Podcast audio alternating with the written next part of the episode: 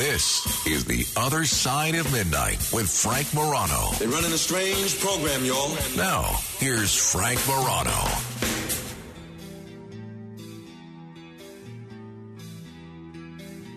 For the last several decades, whenever I get to turn on something electronic, be it a television set, a radio, or a computer, and hear the voice of Richard Bey do anything, it is a real pleasure. It doesn't matter what Richard Bey is doing. He could be uh, he could be um, uh, he could be emceeing a He fight. could be doing phone sex.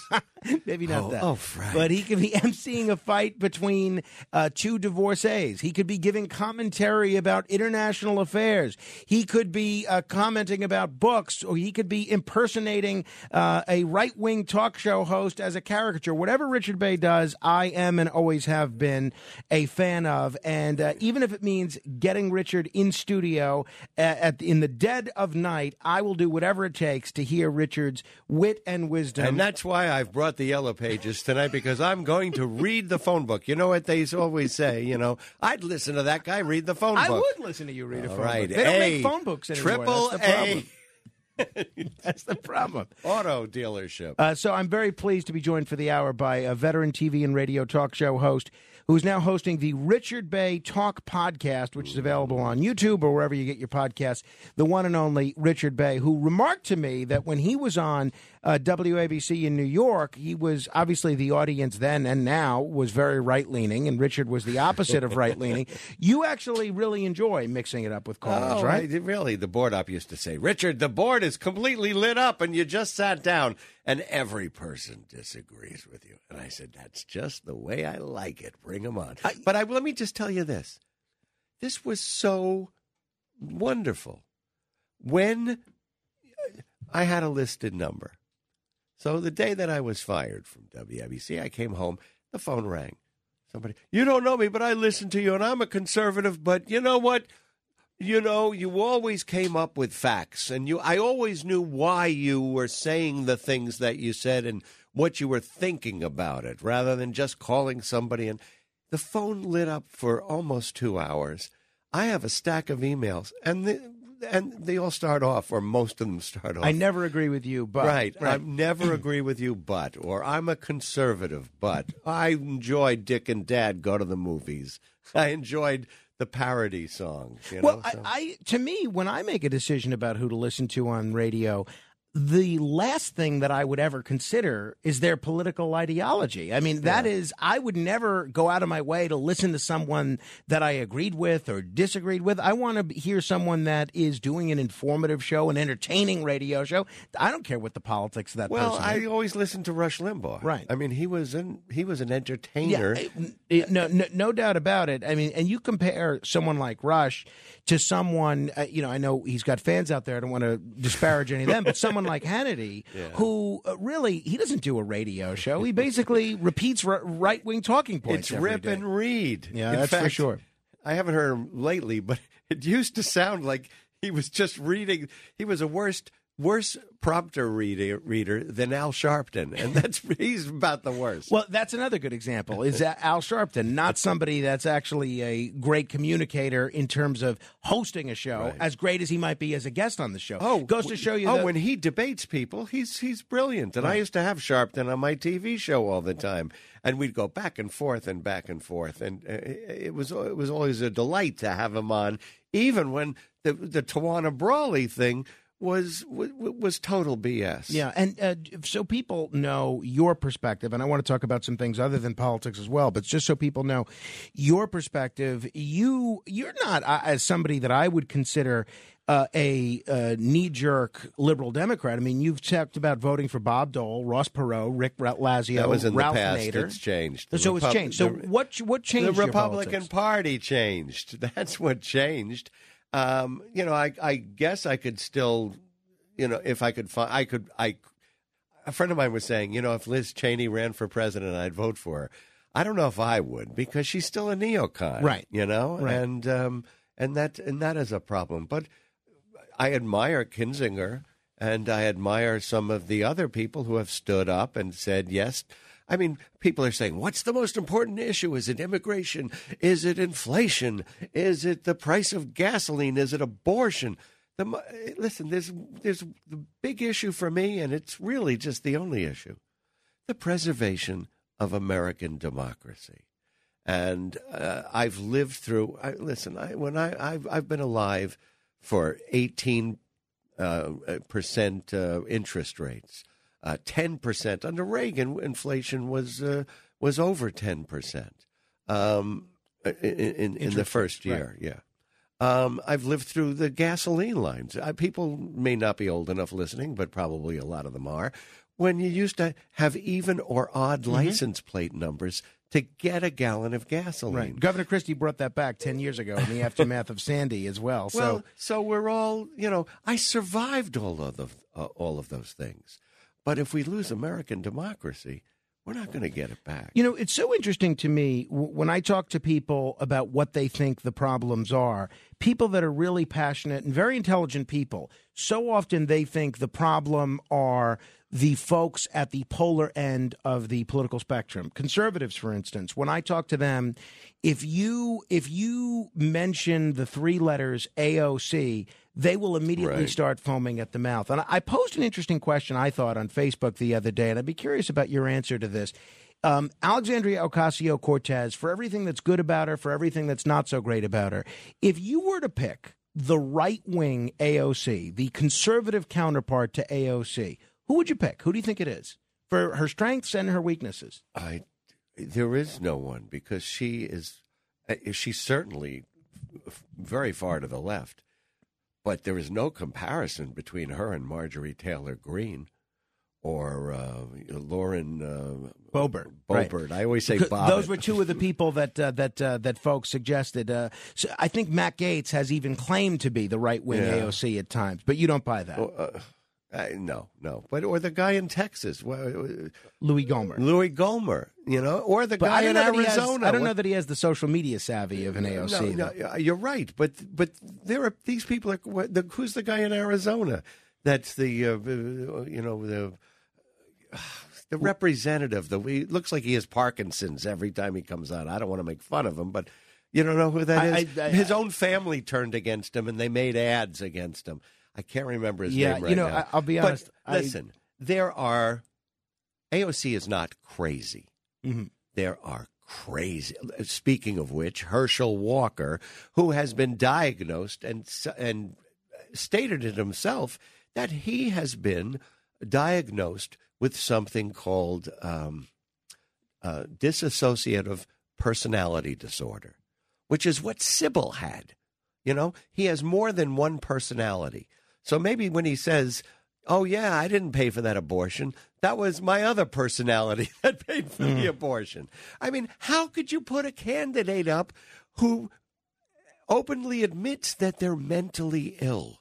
Well, I think that uh, a lot of the the report that Mitch McConnell's folks did on Herschel Walker, that was one of the things that they warned about. Uh, you know, when there was reports of him holding a gun to his wife's head in one of these mental illness states. So I think that there was good reason that people had some caution about about Herschel Walker. Now. Um, if you want to talk to Richard Bey, by the way, you want to take issue with anything that he's saying, you're Oh, welcome sure. to give us Call a call. up and yell at me. Well, you, or, or civilly disagree, either one. 800 848 9222. That's 800 848 9222. You mentioned the issue of uh, Liz Cheney being a neocon. And this is one area where if you were opposed to things like the Iraq War and intervention in Middle Eastern wars in general back in 2002, 2003, that was enough to get you fired from not only radio stations, but from cable news networks. Phil Donahue was too left wing for MSNBC because he was opposed to the Iraq War. Uh, that was just Colonel ar- David right, Hackworth. around the same time He that was persona non grata because he called Donald Rumsfeld a crazy man. Yeah, this was around the same time that MSNBC was hiring folks like uh, like Michael Savage and getting rid of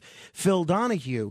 Uh, these days, the a lot of the neocons seem to be on the same page As Ukraine. well, This is as, the- this- as Biden uh, and the Biden administration and mainstream Democrats on the issue of Ukraine. Now, uh, you were very vocally opposed to the Iraq War. And I'm very vocally supportive of aiding Ukraine fight for its survival. So, in the case of Iraq, you had said publicly on the radio that uh, Saddam Hussein, there's not enough evidence that he has weapons of mass destruction. Yeah, in fact, you've none said, of the evidence was right, any you, good. You've said that uh, he uh, has not attacked the United States, and this would be a dramatic escalation of where we are. Now, the United, uh, he had attacked his neighbor, Kuwait, had invaded a neighboring country. And we threw him out. Right. I was supportive of that. All right. So um, the United States, as it stands now, has committed an additional $625 million to Ukraine, bringing the total aid provided billions. close to $17 billion so Yeah, far. that's lot. Uh, for a country that's not a NATO ally, that's an amount of funding that's comparable to what we spent in the Vietnam War. How does it make you feel as a guy that opposed all these neocons, one of the few voices um, to uh, oppose what all the rush to war back in 2002 and 2003, to be on the same page as all those neocons today? Well, the Iraq War was based on BS, and it was based on a um, a political philosophy. The idea of inva- the only idea that made sense about uh, invading Iraq and replacing Saddam was this neocon fantasy that we're going to play uh, that we're going to create a Disneyland on the Euphrates. This is a major country um, that's in the center of the Middle East. And if we can install a democracy there, it will spread throughout the. It'll be like uh, Johnny Appleseed of democracy. It'll spread everywhere because this is a, an important country and it's a strategic location. And uh, we can do this, and it'll be fairly easy. Of course, it was, you know, none of those things, and uh, there was no spread of democracy uh, after that. And that was the fatal flaw there. It was sort of the same thing. We had a fatal flaw in Vietnam. We thought we could go in there and uh, and and create a democratic state. The difference is Ukraine is a democratic state under attack by an autocratic state. Well, it's a democratic state that bans opposition parties and well, suspends, that's not a suspends democratic, media outlets. That's not a de- democratic state, right. And so- also, but, but Ukraine is doing those things. imprisons. Well, what, no, they're not really. They they have absolutely suspended opposition political parties. Oh, and now you mean yeah, now? Yeah. Oh, the yeah. They're in war. Well, so They're it's in okay wartime. to su- suspend the democracy as long as it's wartime. They had well. Um, Lincoln did some of those things as well. well, there's a lot of people that take issue with uh, the, some of the things Lincoln did, I habeas know, corpus but when, and the but when you're tax. fighting for your survival, uh, Ukraine was a democracy when uh, until the war started. when Putin went on the attack. That's Uh, right. Now, um, the difference in aiding a country and being squarely on the side of the Ukrainians, which was formerly a democracy, in in a war with a country like Russia, is that Russia has the second largest stockpile of nuclear weapons no, in the world. No, that's incorrect. Right? It's not. They don't have the second largest. They stockpile. have the largest. the largest stockpile. Okay, so um, it's larger than the United States. So now, how, what is if you were in charge of U.S. foreign policy at this point. and I think we all begin from the place, left wing, right wing, in between, of not wanting nuclear war. Nobody wins there. What would be the Richard Bey plan for avoiding nuclear catastrophe, given everything that's happened so far? What would you do? I would do just what we're doing. I would I would do, back up Ukraine. I would help them to fight for their territory. I think Crimea is is gone. You know, Russia will maintain. You know, uh, people say there is no um, uh, uh, diplomatic um, uh, solution or that you know that anybody is pursuing, but the Ukrainians did meet with a Russian delegation. Uh, right before the war and in the beginnings of the war, they were in Turkey. At one point, they were in Belarus. They created a plan and they said, We'll take 15 years uh, to discuss what happens with Ukraine, but in no sense will military force be used. Um, I forget all the other details, but they did, you know, r- according to the guy that, le- uh, that led the Ukrainian delegation, Russia just kept saying, you have to completely demilitarize and you have to get rid of the Nazis in in your government. And he said, I don't even know what they're talking about with the Nazis in our government. Well, I mean, the Azov battalion Yeah, is a little a- Nazi-ish, right? Yeah, yeah, but that's a battalion. It's not in the government. It's soldiers. We have we have Nazis in our military. The- well, I, I don't We know. do. That, I don't know that we Oh, have a no, I level of coordination with the the Pentagon and Joe Biden with Nazis in our own military the way that Zelensky has with the Azov They're, battalion. they're there. First of all, the Azov battalion was it's over. It's gone. They were, you know, it was destroyed Right. uh, or uh, or captured. Actually, they were just released by Russia uh, in a prisoner exchange. Uh, my last question on Ukraine, and then if people want to talk to I, Richard I Gray, want they to can. talk about no, neither Ukraine. do I. 800 Let's talk about Biden and uh, and uh, Well, but ultimately, DeSantis ultimately in avoiding nuclear war is a lot more important than one political race or another. uh, So what are we going to do? But- but let me la- well, ask- well, let me ask Yes, you this. sure. So if that's your philosophy and everything has to do with oh, let's avoid nuclear war, um, should we just start negotiations with China uh, to turn over to have Taiwan? Become a part of China as they did in Hong Kong. Is that part of your Well, we uh, political are- philosophy I- I as well? maybe, maybe. Uh, well, Right. Maybe. well, I don't. I, you know, there's one very important lesson that we've learned since the 40s, which is that if you're a country, whether it's North Korea, whether it's Russia, or any other country, if you have nuclear weapons, the United States doesn't mess with you. Um, you see what North happens. Korea. Right. Exactly. I- you but- you but I see mean- what happens with a country like Ukraine, which gave up their nuclear weapons. They get chewed to death. So, I mean, that that I and think. on the other hand, there was a six nation plan in place uh, that would keep Iran from having nuclear uh, um, uh, weapons for at least 10 years. And uh, Trump just threw it out the window. Right. Well, I don't So- think that was right either. All right. Um, Well, so let me just ask. Uh, Oh, let my- don't? of Oh. course not. No. last question on Ukraine. One of the other things that Trump did, which I thought was just terrible, was participating in the assassination of a foreign official, General Soleimani, with the in the Iranians, the Iranian Revolutionary Guard. Now, the New York Times says that the United States intelligence agencies believe that the Ukraine yeah. government, which the U.S. is massively funding, more than we funded almost any government in the last they 50 were years involved in blowing up the Right. daughter of. armed, trained, and conducted joint military operations we're doing with them.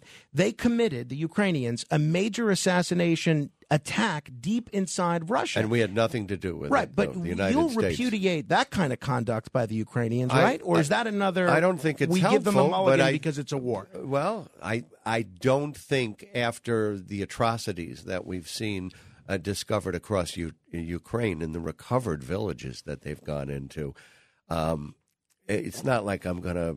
I, I don't think it's helpful, but I'm. If I had any tears for this poor young woman, it, they weren't trying to assassinate her; they were trying to get her father. Understood, right? But I don't think it was a helpful thing to do. All right. No. Um, the other controversial issue that a lot of people are very fired up about, and uh, I'm looking forward to hearing you differ from some of the callers on this front, is how to handle the migrant situation. A lot of folks, uh, particularly right of center, they look at Governor Abbott, Governor DeSantis sending these migrants to blue cities like D.C., Chicago, New York, Martha's Vineyard, and they clap. They say, You see, this is what happens when you vote the way that you do. Explain to folks why what they're doing, meaning the governors, well, DeSantis, what DeSantis and did Abbott, was, was illegal. well, ex- well, let's start with Abbott, right? Why is that a flawed philosophy, shipping these migrants to places like Chicago, New York, Philadelphia? um, it's a stunt. It doesn't solve the immigration problem. What we need is a Congress that can work where Democrats and Republicans. By the way, you, you heard that DACA was uh, was just uh, found uh, was thrown out I did, by the yes. Supreme Court today. Okay, but what we do need is a Congress that that works together to create a real.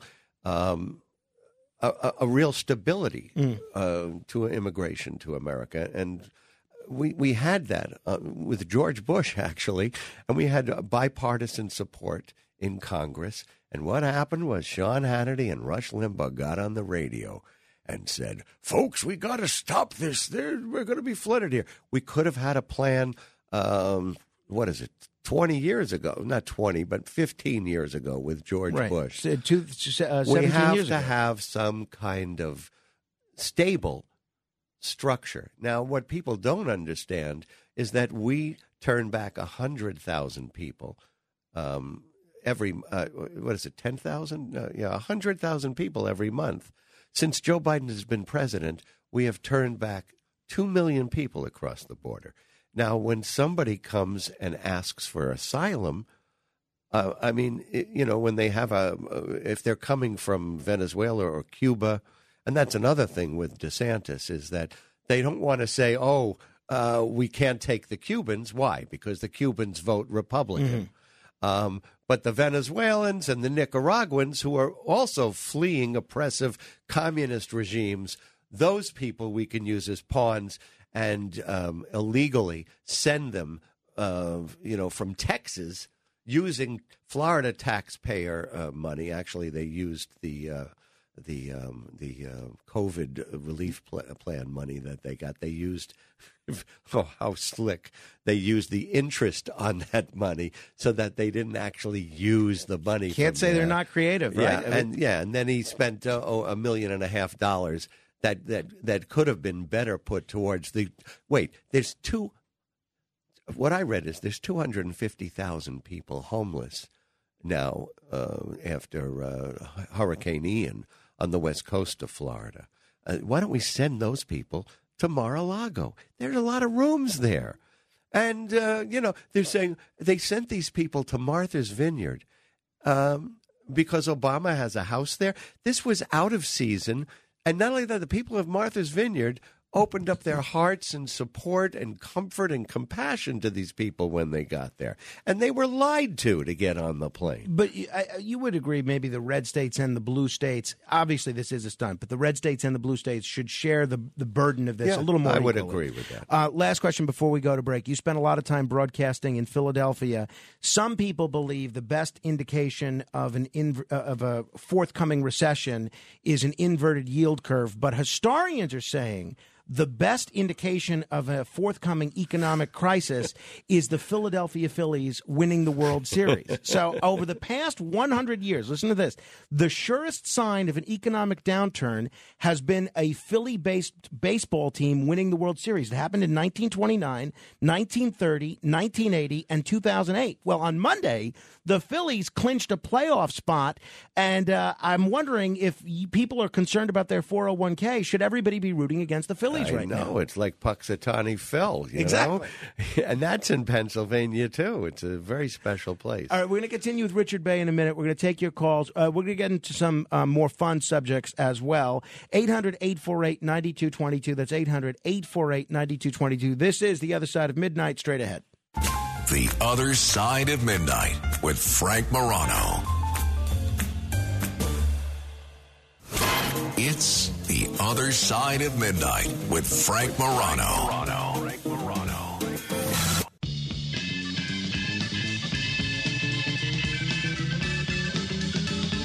What's the buzz? Tell me what's happening. What's the buzz? Tell me what's happening. What's the buzz? Tell me what's happening. What's the buzz? Tell me what's happening. What's the buzz? Tell me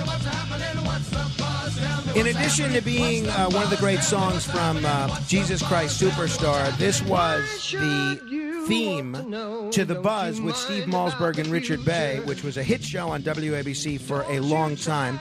And I uh, want to thank the listener that points out that the crazy person that you were trying to think of from Arizona is uh, Paul Gosar. Gosar. As soon as you said that, I Yeah, popped yeah, Paul. Gosar. Uh, Richard Bey is here. We're going to take your calls in a moment. 800 848 9222. Richard, let me ask you about something that it seems like, according to opinion polls, the whole country agrees with. I might be in the minority, and that is the. Um, Chris Cuomo show. well, I'm going to ask you about that too. But is the the age of the people that are seeking public office these days? Congressman Max Rose, who's running for Congress again this year, he lost two years ago. I He- give him money. he worked in the Biden administration. Right. He wor- He was on Fox Five this week, and he was talking about who should not be running for president in 2024. It's plain and simple, and I've said this before, I'll say this again. Uh, I do not think that Donald Trump should run in 2024. I do not think that Joe Biden should run in 2024. I'm sick and tired of that generation being in power. We've got to move on. We have to turn the page, not just on this politics of ineffectiveness, but also this po- politics of division and vitriol. It's time to move on as a nation. You think Max Rose has a point? Is it time for that generation to get out of power? I don't. I don't think it's so much generational, but the, the young people are coming up, you know. But uh, I do agree with him that Biden shouldn't be running again. I, you know, whether Trump runs again. Actually, I'd like Trump to run again because I think he's, I bet he's, you would. he's going to get his butt you whooped. would. this time. I think DeSantis is far a far more dangerous character. Oh, no. Uh, 800 848 9222. We'll get to as many calls as we can. We're going to go to people in the order in which they've been holding. Charlie is in Hell's Kitchen. Hello, Charlie. Thank you, Frank, for taking my call.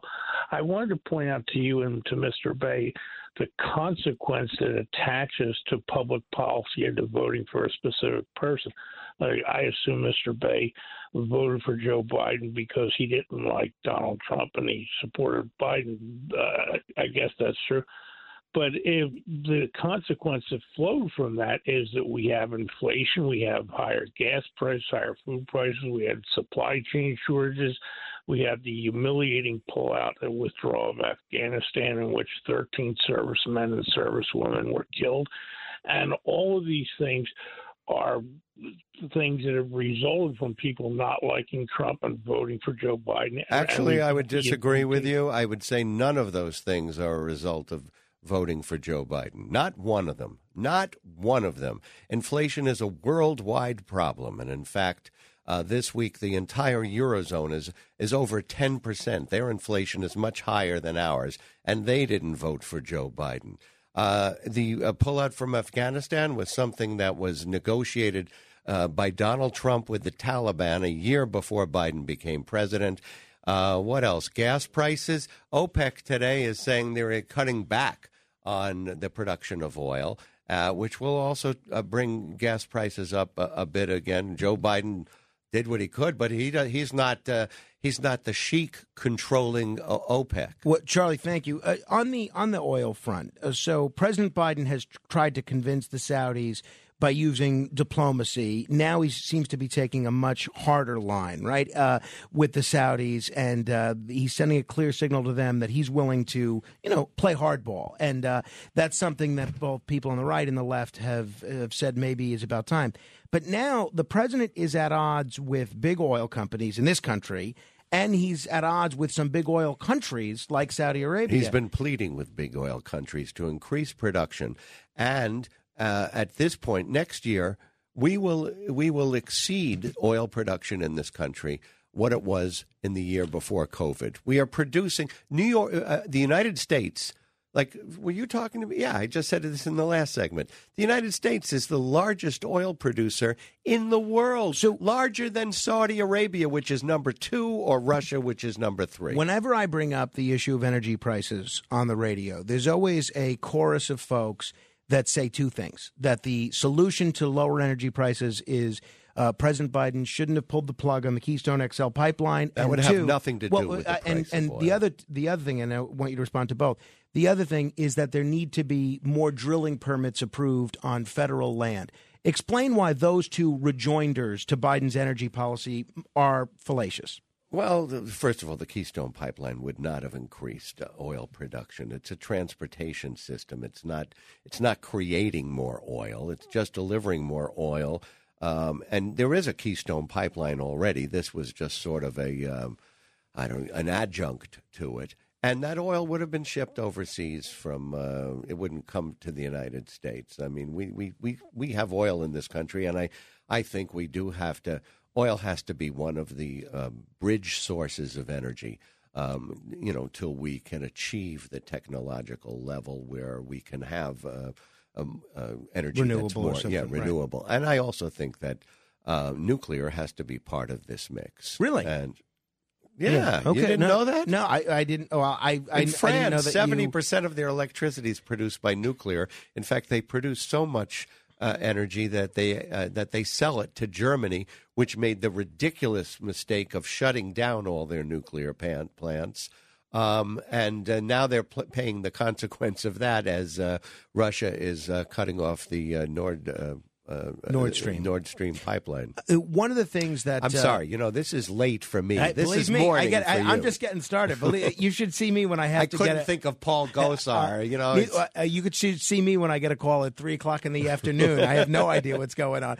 Hey, uh, one of the things that uh, I don't know that a lot of people know about you is that you actually attended the Yale School of Drama, and it's very interesting. I and you're a terrific actor, and I've seen you perform theatrically, and, and you're terrific. And if people have the opportunity to see you perform theatrically, they absolutely should. But I thought about you recently because one of your old classmates, Sigourney Weaver, was actually profiled on CBS Sunday morning, and she said a little bit about the Yale School of Drama. And I want to play you what she said and want to hear if Oh, you she had a with this. terrible time. Well, so this is what she said. My father thought it was good to go to drama school. That would probably shake this goal right out of me, and it almost did.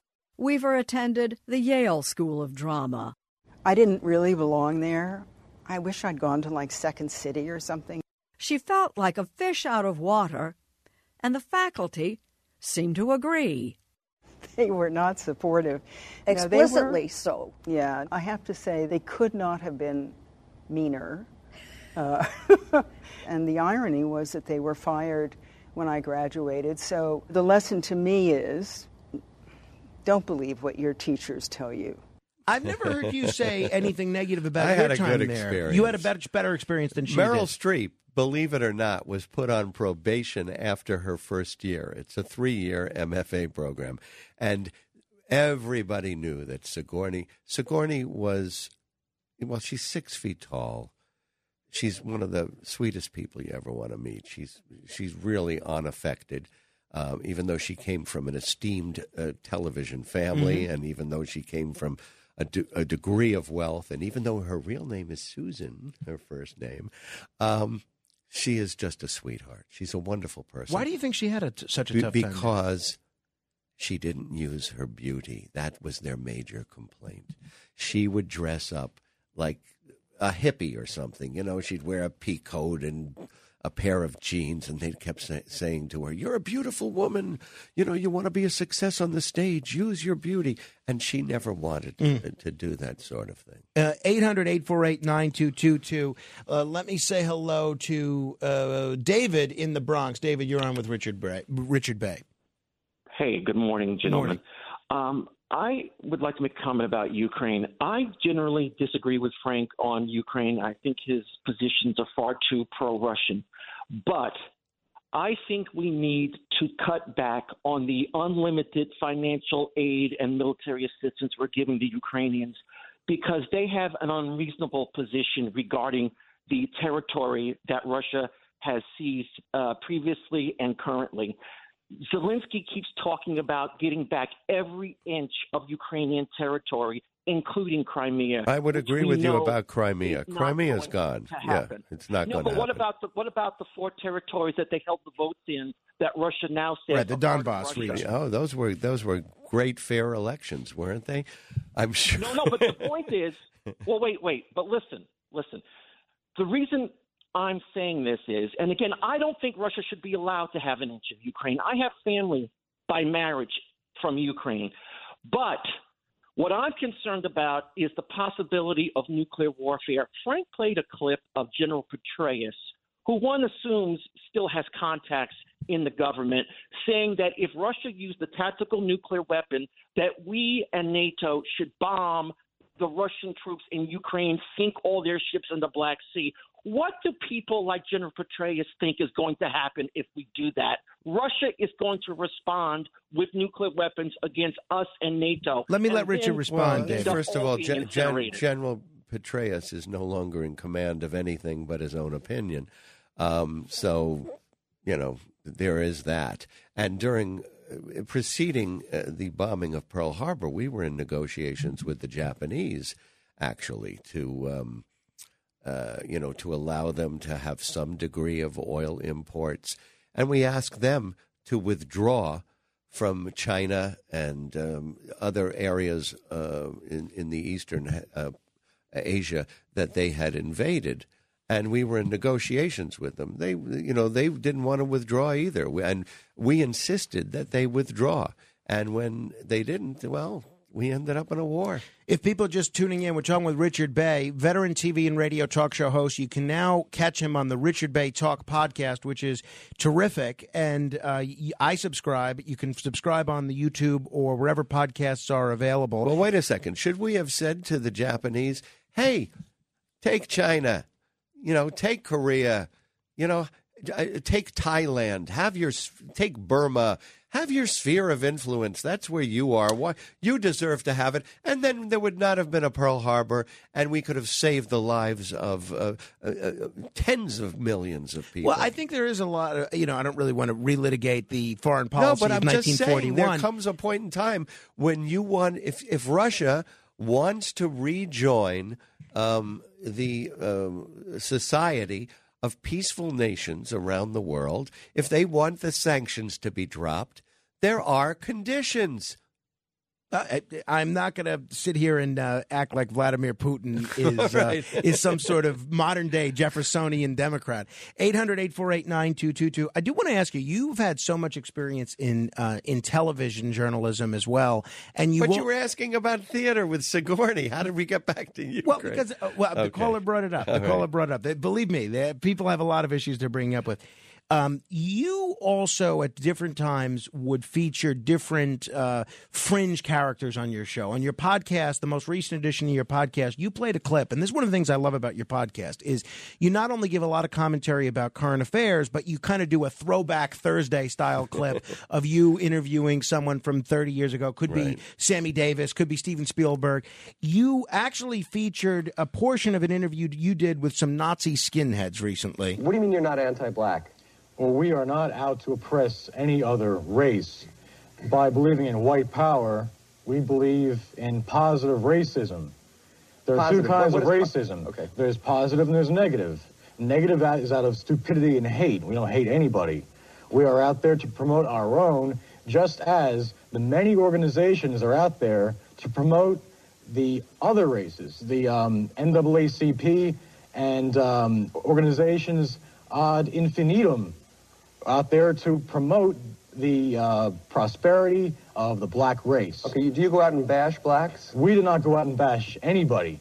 If there's any violence that comes to us, and then we take care of that, okay? Uh, my question is this, What? right? Um, and he has a swastika Sure. tattoo. No, no, no. Uh, so my question is always this, and I get requests, as you can imagine, being on late at night, from a lot of fringe characters to try to be guests on this show. And there's a lot of callers that have a lot of fringe views, some based in hate. And I'm always a little conflicted about whether the best thing to do is shine a light on these folks and let folks hear the crazy things that people like that are saying, or is it not to give folks like that a platform?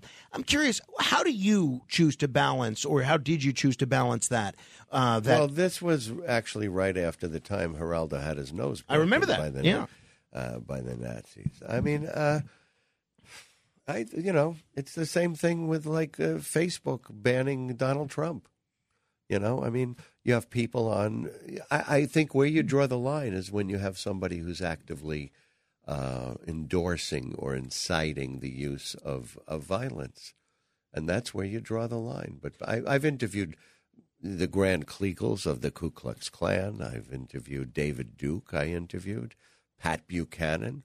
I well, mean- I, I wouldn't put Pat in the category of David oh, Duke well, or, you or know, the, or well, the Grand Kleagle when I interviewed Pat Klan. Buchanan, one of the, my questions to him was that you have uh, you have called homosexuality um, an unnatural, dirty, and sinful act, and um, he used some other word that was really um, derogatory. And he said, All the great religions say it is wrong. Who are you to say that it's right? That's what his response. I said, I don't say that it's wrong or right. I'm just saying I don't want somebody coming into my bedroom and telling Sure. me you're doing it the wrong way. You can't do that position. You know, I, I've always felt, whether we're talking about uh, Pat Buchanan, Bob Grant, Al Sharpton, or anybody, that it's a little unfair to take uh, 60 years of them saying something throughout the course of their career when they talk and write every single day for 60 Yeah. years and pick the worst things that they've ever said right. and have that be, define them. But we, we could save uh, but that, that, was discussion for another something. day. I mean, I'm sure he still believes that. Yeah. Um, I- There, you, you don't think there are people who think homosexual? Uh, no, I hear from them. I hear Right. from them, and I always wonder: is the best thing to do to put them on the air so folks can hear that there are still people that think that, or is it to not give people like that a platform? Well, I think that there are, uh, uh, you know, some religions that have sexual practices that I would, uh, or or marital practices that I would find very strange Well, sure, myself. absolutely. You- But I don't want to stop them from doing. Listen, in the state of te- Texas, you know, your your great state of Texas, the uh, you know the Texas Rangers raided the Mormons Mm. because you had sixty year old men marrying fourteen year old girls. Right. No, and uh, it, that certainly, if you there's a lot of religion to look at. If you look at the Prophet Muhammad's favorite wife, you don't Yeah, even want to get into well, what her age But was. that was this, I'm talking about now. Right, right. Um, you mentioned Chris Cuomo before. We're both Yeah, fans. who's gonna watch? Come on. Well, I watched the second episode. I thought it was out of curiosity. Yeah, yeah. And, And um, my senior producer from the Richard Bey Show is producing Chris Cuomo. Really, I have a number of questions for for him, or for her. Um, but you, we're both fans of the film uh, "A Face in the Crowd," and there's a great scene in that picture where Walter Matthau's character says to Andy Griffith's character, Lonesome Rhodes, he basically says, "You'll you'll get another opportunity, but you'll never be as big as you were." And we've seen that manifest itself with a lot of people, including me, uh, over the years. Right? Um, how do you handicap the prospects of a Chris Cuomo comeback? Well, not there, not not in that, not on that News Ur- Nation. Urzat, whatever it is, you know. And then I mean, this nobody's going to sit at home and go. I know people who rush to MSNBC every a Monday night because they know Rachel Maddow is on a Monday. And then when the other newscaster takes over, nobody's watching it. Right. So no one's And- doing that for Chris Yeah, and people are doing that for uh, Tucker Carlson on Right. the other side. I mean, you know, you, nobody's going to do that for Chris Cuomo. Nobody's going to do that for Ashley Banfield. What they should have, you know, you know, they have their own agenda. But if you wanted to start something new, what you should do is get Joe Rogan. Uh, you should get Howard Stern, or maybe even use the video of his uh, uh, of his Sirius radio show, if you can get the rights to it, and run that at night. Uh, there's a guy named Paul Barsky who's very funny, uh, but also politically astute, and you know, put something on that's going to be different. You know what's so different? So it's Chris Cuomo. What he had so so many. Listen, I watched Chris Cuomo. I like Chris Cuomo, but I'm not going to. I'm not going to go out of my way to watch Chris Cuomo. Um, before we go to break, and then I'm going to continue with the phone calls 800 848 9222. I know you saw some shows while you were in town. You've always been uh, Johnny on the spot when it comes to film recommendations, theater, and, and books. Give us one of each. All right. Well, the the one thing I wanted to see, actually, there were two things, and one of them is an impossible ticket. But the one play I knew I wanted to see, and I was hoping I could see, and it was on half price at TKTS, is Leopoldstadt by uh, uh, Tom Stoppard. And it's about a Jewish family. It begins in 1899. It's got a cast of 38. I can't do it justice by describing the plot to you. Uh, the thing I can tell you is this when it was over and we all in the audience stood up to applaud, I collapsed into tears for almost two minutes. I was crying. The woman in front of me reached out grabbed my arm in support and passed me a tissue. Is, is, is it a musical? No, no, no. no Well, there are very no. emotional musicals. As Oh, well. but this this thing is heart wrenching, heart wrenching, and so well done and so entertainment. It's two hours and ten minutes without an intermission. And you know how sometimes you see a play and you're going, "Oh, where am I? Where should I go for dinner after this?" Uh, Right, your mind uh, wanders. Do I have to pick up anything at the CVS is around the corner? I didn't have one Wow. second where I wasn't riveted by this play. The acting is marvelous. The script is just uh, completely engrossing. So it's uh, Leopoldstadt, and it's on Broadway now, It's and you can get half price tickets, I guess, on through Uh, the well, you could. I mean, I don't know if you. The reviews have been very good, except for the Times. Anything in the way of film reviews these days. You used to do these great film reviews on the radio with your dad. Dick and Dad go to the movies. And I still do go to the movies. Uh, I went to see that, and Don't Worry, Darling, which got terrible reviews. I didn't think it was as bad as uh, you know as the reviews were. It was, an expectations game, Yeah, right? yeah, yeah. It was entertaining, and uh, also uh, uh, Florence Pugh, who plays uh, the leading role in it, with Harry Styles, the heartthrob, but she is so she, she's so beautiful. I can if they just It's put worth the seeing it just for them, If they just for just her. put the camera on her face, uh, I would watch it. All right, we're going to continue with Richard Bey in a second. 800 848 9222. This is The Other Side of Midnight. Straight ahead. The Other Side of Midnight. It's The Other Side of Midnight with Frank Morano.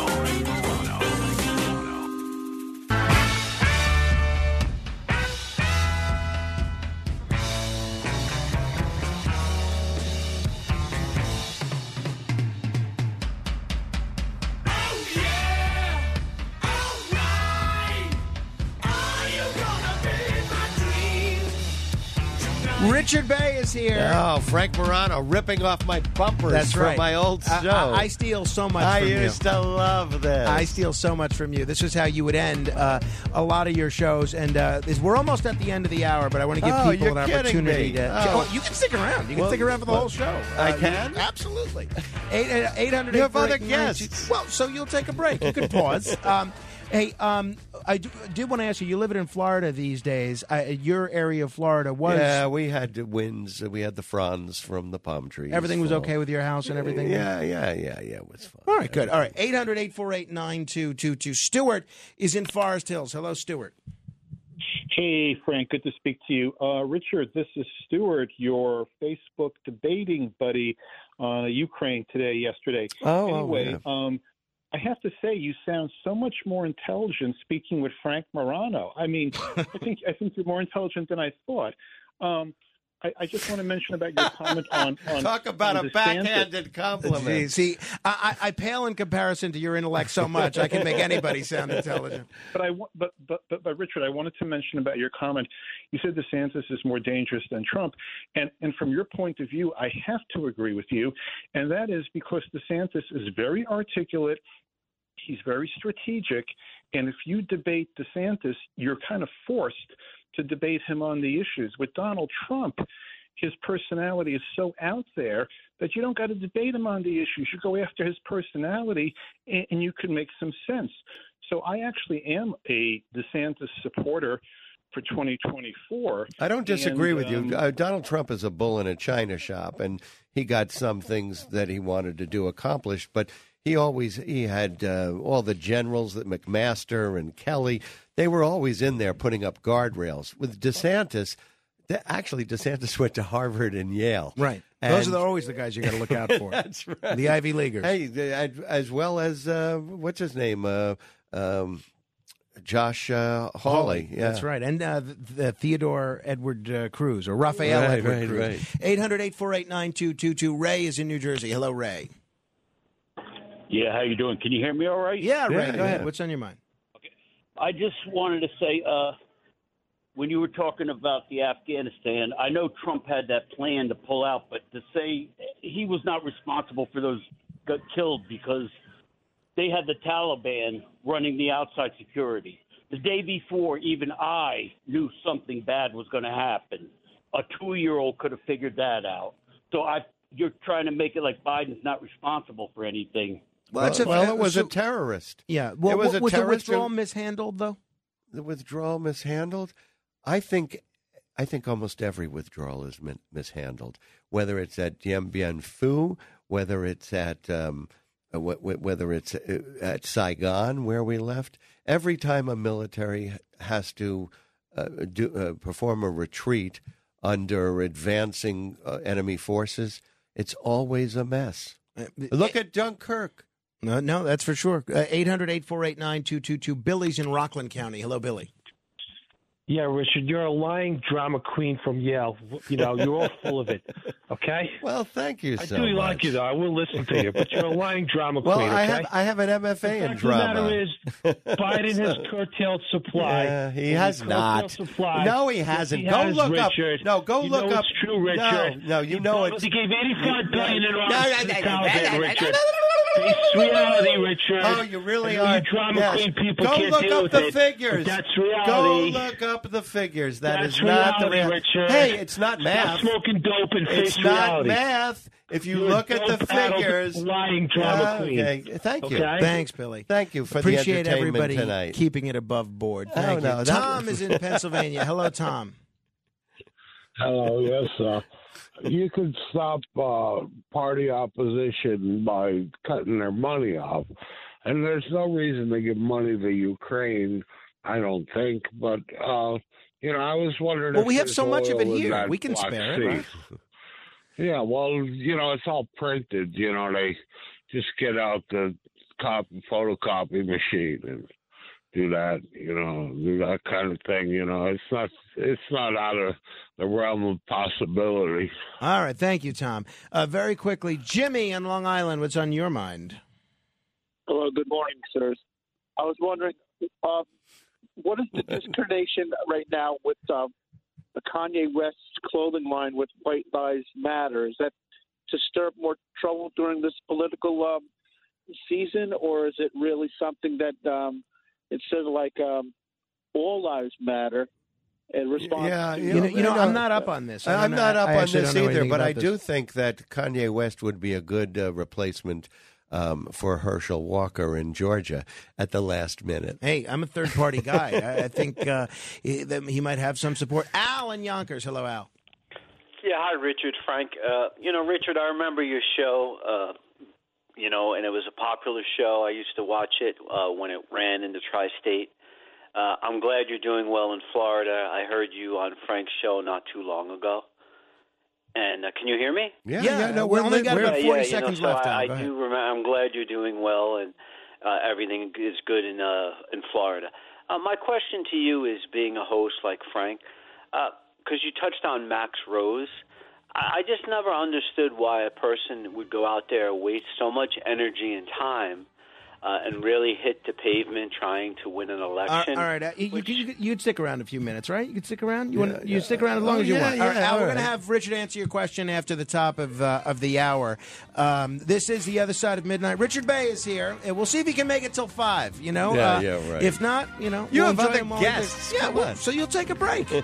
this is the other side of midnight. Until next hour, as Richard Bey might say, don't let the media matrix melt with your mind.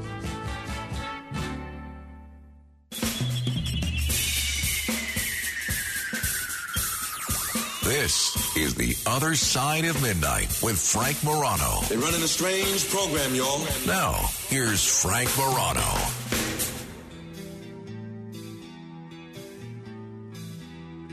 This is the other side of midnight. Uh, we have conscripted Richard Bey into a couple more hours of uh, talk show service. We're going to No, get no, him to stick no, around as long as he wants. Well, as long as you could take. All right. Richard Bey, a veteran TV and radio talk show host. He's now hosting the Richard Bey Talk podcast.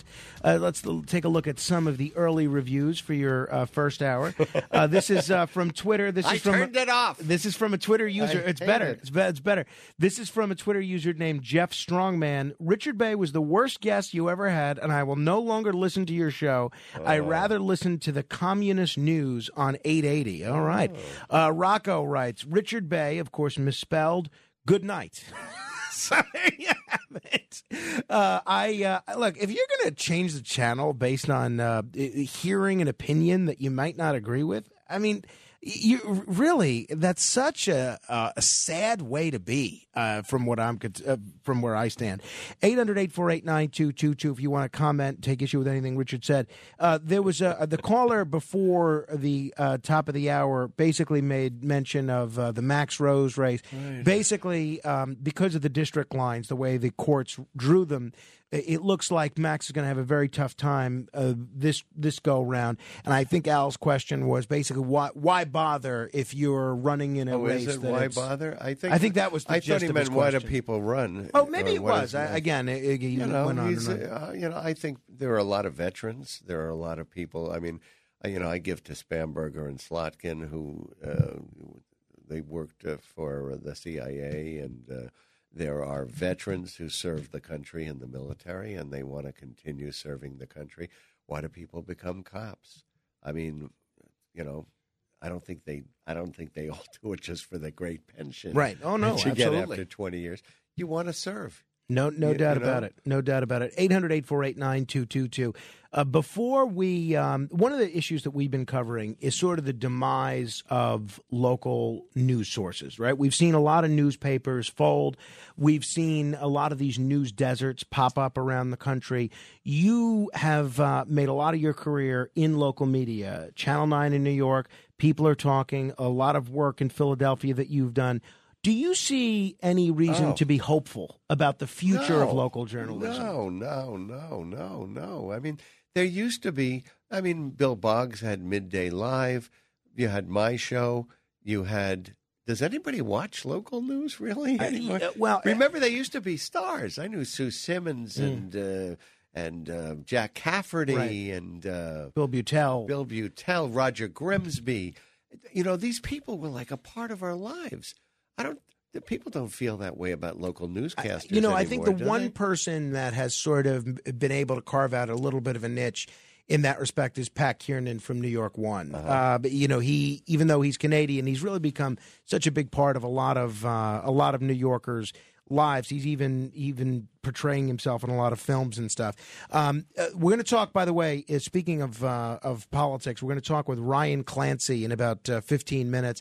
He is part of a group called No Labels, which is trying to run an independent presidential candidate if they determine that the Republican and the Democrat that are running are too extreme or too divisive, they're going to try and too put forward, forward a third party option. I don't know that age is part of their uh, criteria, but we'll ask him in just a bit. 800 848 9222. Al in Yonkers is back. Al, very quickly, uh, I don't want to paraphrase your question. What were you asking about Max Rose?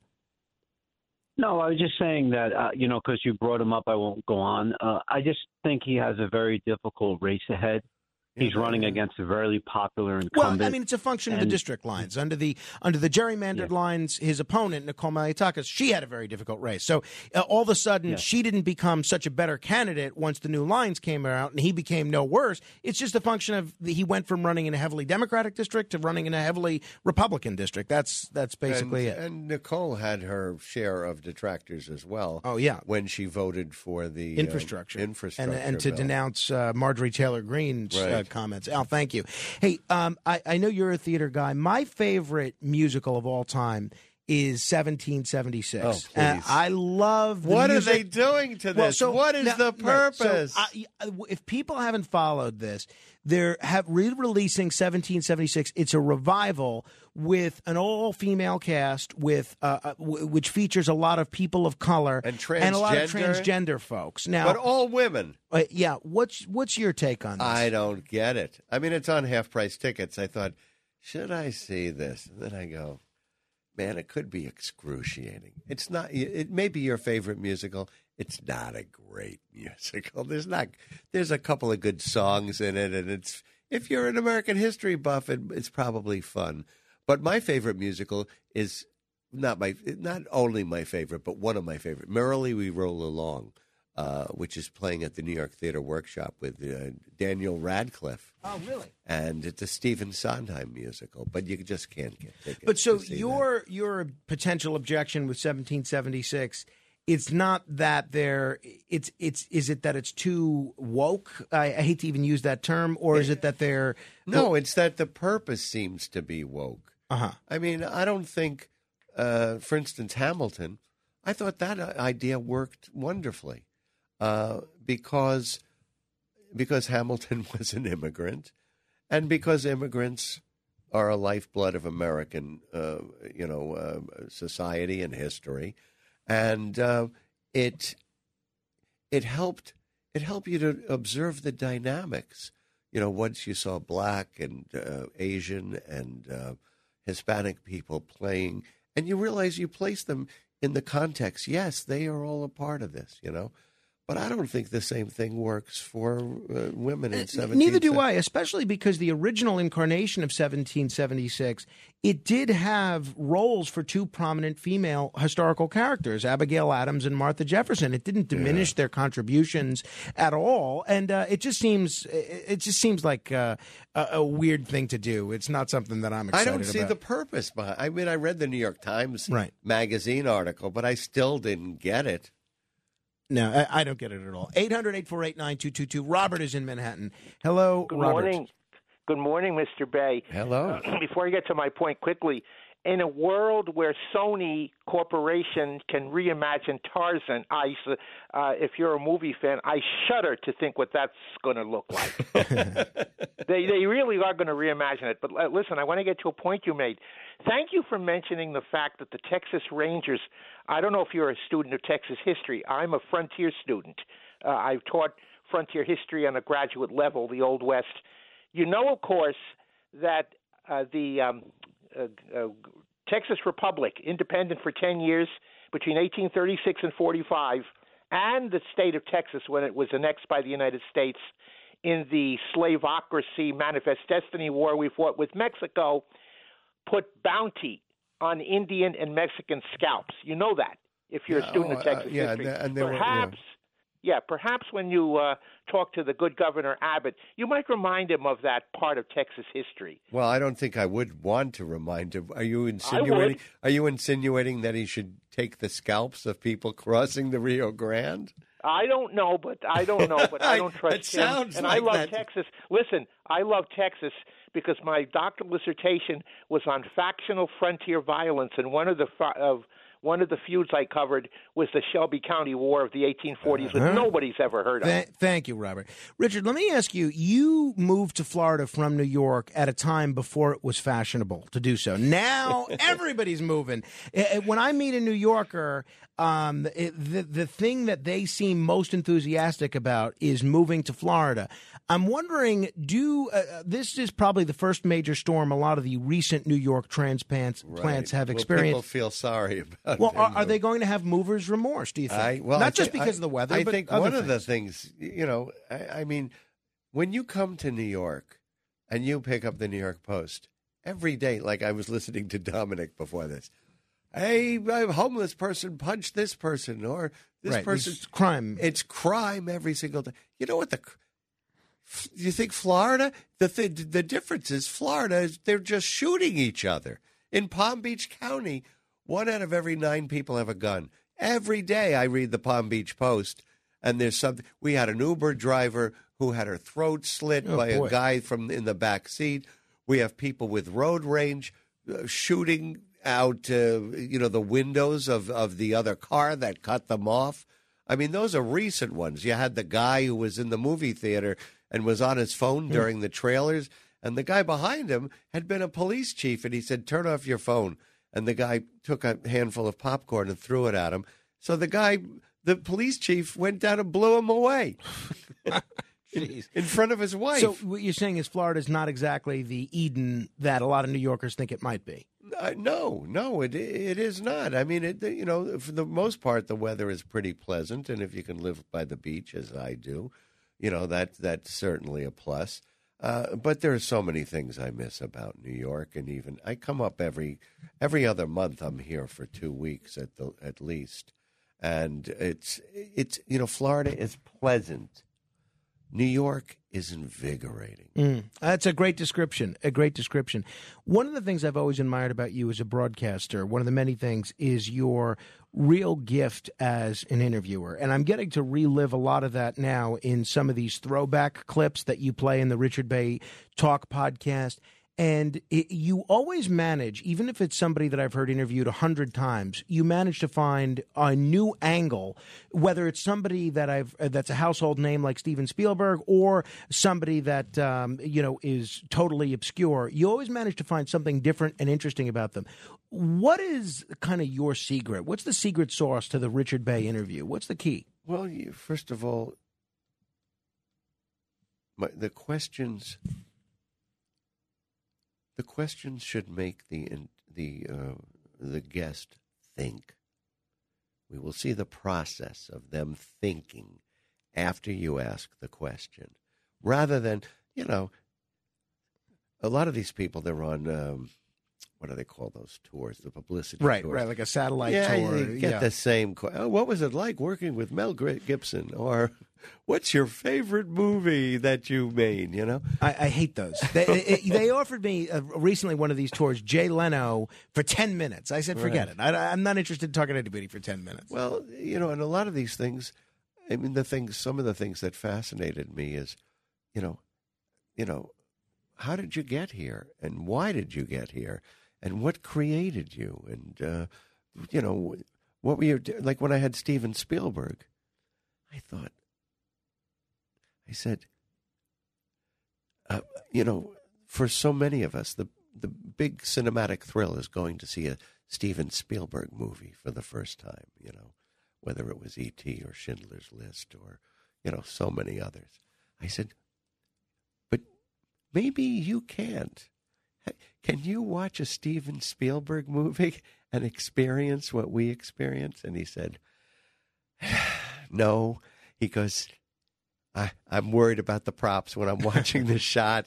I'm I'm thinking about you know how we got the, the you know the, the the bugs into the scene or whatever. He said, but there is one movie. He says I can watch Raiders of the Lost Ark and be transported. And by the way, can you believe? He didn't say this. I'm saying this that Harrison Ford is going to play Indiana Jones at 80 I, years I old? I can believe it. Uh, you know, uh, some people, Arnold Schwarzenegger can't give up Terminator, Stallone can't give up Rocky, and I guess Harrison Ford, for the right amount of money, can't give up Indiana Jones. Uh, we're going to talk with Ryan Clancy from No Labels in a bit. You want to stick around, or are you No, going to go get, go, go to but sleep? I, I can't you. wait for Indiana Jones and the Walker of Doom.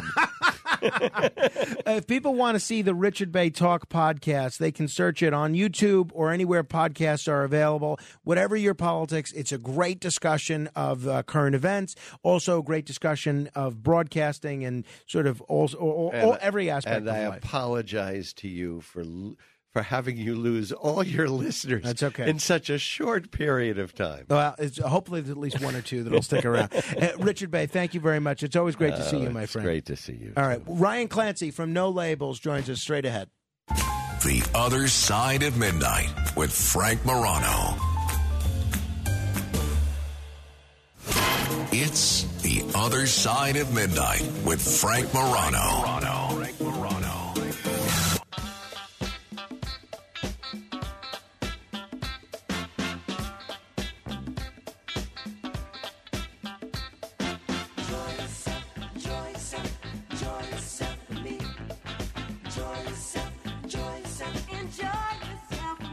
This is The Other Side of Midnight. I'm Frank Morano. If you followed this program for any length of time, whenever I talk about my own political journey, so much of that deals with being turned off by both major parties and uh, turned off by the polarization between the two parties. It seems like there are too many aspects where the big parties cooperate with one another to suppress voices of dissent, and it seems there's too many common sense issues in which the major parties just don't cooperate with one another, even though there's broad consensus on how to improve people's lives. And that's one of the reasons that I've been drawn, uh, at least for the last decade or so, to a group called No Labels. And that label, that title, is pretty much exactly what this group is about. They don't take a left wing approach, they don't take a right wing approach. They take a common sense approach to improving government and to getting people to govern as, govern as Americans, not Democrats, not as Republicans. But until now, they haven't necessarily seemed that eager to push for a third party or independent option in any races. And yet now, it's being reported that there is a petition being circulated in various states around the country to perhaps offer voters that don't want a left wing choice or a right wing choice a third choice. So I thought we'd figure out what this is all about, and uh, we are lucky enough to be joined in studio by Ryan Clancy. Ryan Clancy is an experienced veteran when it comes to speech writing, when it comes to communication strategy, and these days he's the chief strategist for No Labels. Ryan, it's great to meet you in person. Thanks for having me, Frank. Ryan, before we talk about what you're doing now, uh, this might be the first time that some people are hearing about no labels. Explain to folks what it is, what's the basis for it, how did it get started, what's it done over the last Sure. So, No Labels has been around for over a decade now and um, started kind of right when the Tea Party wave was cresting. Some people remember that. Um, when we first kind of had this inkling that our politics was starting to get off kilter, and it was a very simple mission just to bring our parties together to solve big problems. Uh, and we've been at that for the better part of a decade, mostly through Congress, though, as you noted at, at the top, we're maybe uh, pointing our ambitions a little higher if we need to. Let's talk about what's happened with Congress. Uh, They have, you guys have been the impetus for something called the Problem Solvers Caucus. Sure. I've known a lot of members, Democrat and Republican, that have been part of this caucus. Some people believe this is the only thing standing between Washington and total insanity, depending on which party They're in right. power. Other, other people have been a little disappointed at the uh, ability of the the Problem Solver Yep. Caucus to actually solve problems. Explain to folks what the Problem Solver Caucus is, what that's all about. So the idea is really simple. We about a decade ago we looked up at the Hill, Capitol Hill, and asked, well, how is it that power actually gets exercised up here? And what we noticed is that the fringes were both very organized. So the left wing people, they got this progressive caucus, and the Tea Party folks, they had this thing that became known as the Freedom Caucus. And that's really how they exert influence. Uh, they get organized, they kind of vote together, they work together. Nobody had organized anybody in between them. We came along, organized this group called the Problem Solvers, and eventually did something very similar in the Senate. One of the things that uh, people like Ralph Nader have pointed out on this program is that there are a lot of areas where people on the far left find themselves in agreement with people on the far right. Uh, sometimes it's with respect to civil liberties and warrantless wiretapping. Sometimes it's with, with respect to trade issues like NAFTA. Other times it's uh, with respect to uh, foreign intervention in places like the Middle East. Where does no labels that kind of charts a very centrist po- Yep. Path. Where do they come in when it comes to issues that far left and far right might agree upon? So we haven't tended to put a stake in the ground around a particular policy outcome. What we try to do is get the process right and the politics right. So let, let me explain that. When we got together this problem solvers group, one of the things that just shocked me is that members in Congress have absolutely no relationships with anyone in the other party. So we'd get to talking to them and they'd say, hey, when you come into Congress and it's your first week, it's like orientation. There's a Republican bus, there's a Democratic bus. There's Republican events, there's Democratic events. And nobody ever builds a relationship. And then it all of a sudden the light goes on for you. How do you think these people who don't know each other, like each other, have no relationships or trust one another? You think that you're going to throw them in a room and say, all right, guys, now go fix immigration. That's never going to happen until they start to build relationships. So that's what we started to do early on. And the other thing we did is we got very active fundraising for members, particularly to help them out in their primaries, because that's often um, the toughest thing for a lot of these members is even though a vast majority of the public they want leaders to work across the aisle, aisle to solve problems in like eight out of ten uh, house races certainly most every race here in new york it's the prime the primary is the only election that really matters Mm, because well- districts are pretty red or pretty blue Well, the, the, we actually have an unusual number of competitive general elections this year because of the decision striking down these gerrymandered Yeah. lines, which is, I know, a big issue with no labels. You talk about reforming the process, gerrymandering is a big part of that. What have been the other sort of process improvement aspects of the no labels agenda? Um, I mean, we we did some things um, really early on, um, just to kind of reform congressional rules and how they got different kind of legislation on the table, make it easier to get bipartisan ideas uh, put forward. But really, it was in these last two years, ironically, as dysfunctional as Washington has been, when you think about the achievements that have actually gotten done on a bipartisan basis that matter, and I'm thinking in particular like the bipartisan infrastructure bill that passed last year, the big semiconductor bill that passed earlier this year. There was the first gun safety bill in 30 years. And now um, Senators Joe Manchin and Susan Collins are working on this thing called the Electoral Count Act reform. Very obscure, but pretty important in that it tr- tries to resolve some of this ambiguity that made January 6 possible in terms of the role of the vice president and Congress and how they count electoral votes. All of those um, solutions I just told you about. That's all our people. Uh, we've worked relentlessly to support them. Uh, unfortunately, a lot of them, the people who voted for it, uh, particularly on the Republican side, have already lost primaries. In no small part because they were willing to work with Democrats. You know, that was That's such a frustrating aspect of politics. And when Biden was running, when Beto O'Rourke was running for president, they would be criticized every time that they said something nice about a Republican. We saw what happened with uh, Chris Christie with his embrace of uh, President Obama. And we forget about the fact that he was trying to deal with a uh, once in a generation, once in five generation style hurricane.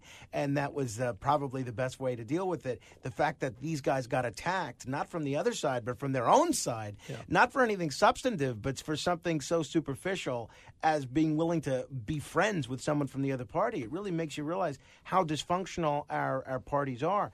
You alluded to the fact that um, fundraising is important for members of Congress who are willing to work across the uh, the other the other side of the aisle leads me to my next question about no labels. There's going to be a lot of Democrats and a lot of Republicans that are skeptical of no labels in general, and especially what you guys are doing now. Yep. No Labels has a great website. I've been a, uh donor to No Labels over the years. I think I still give five dollars a month or whatever it is.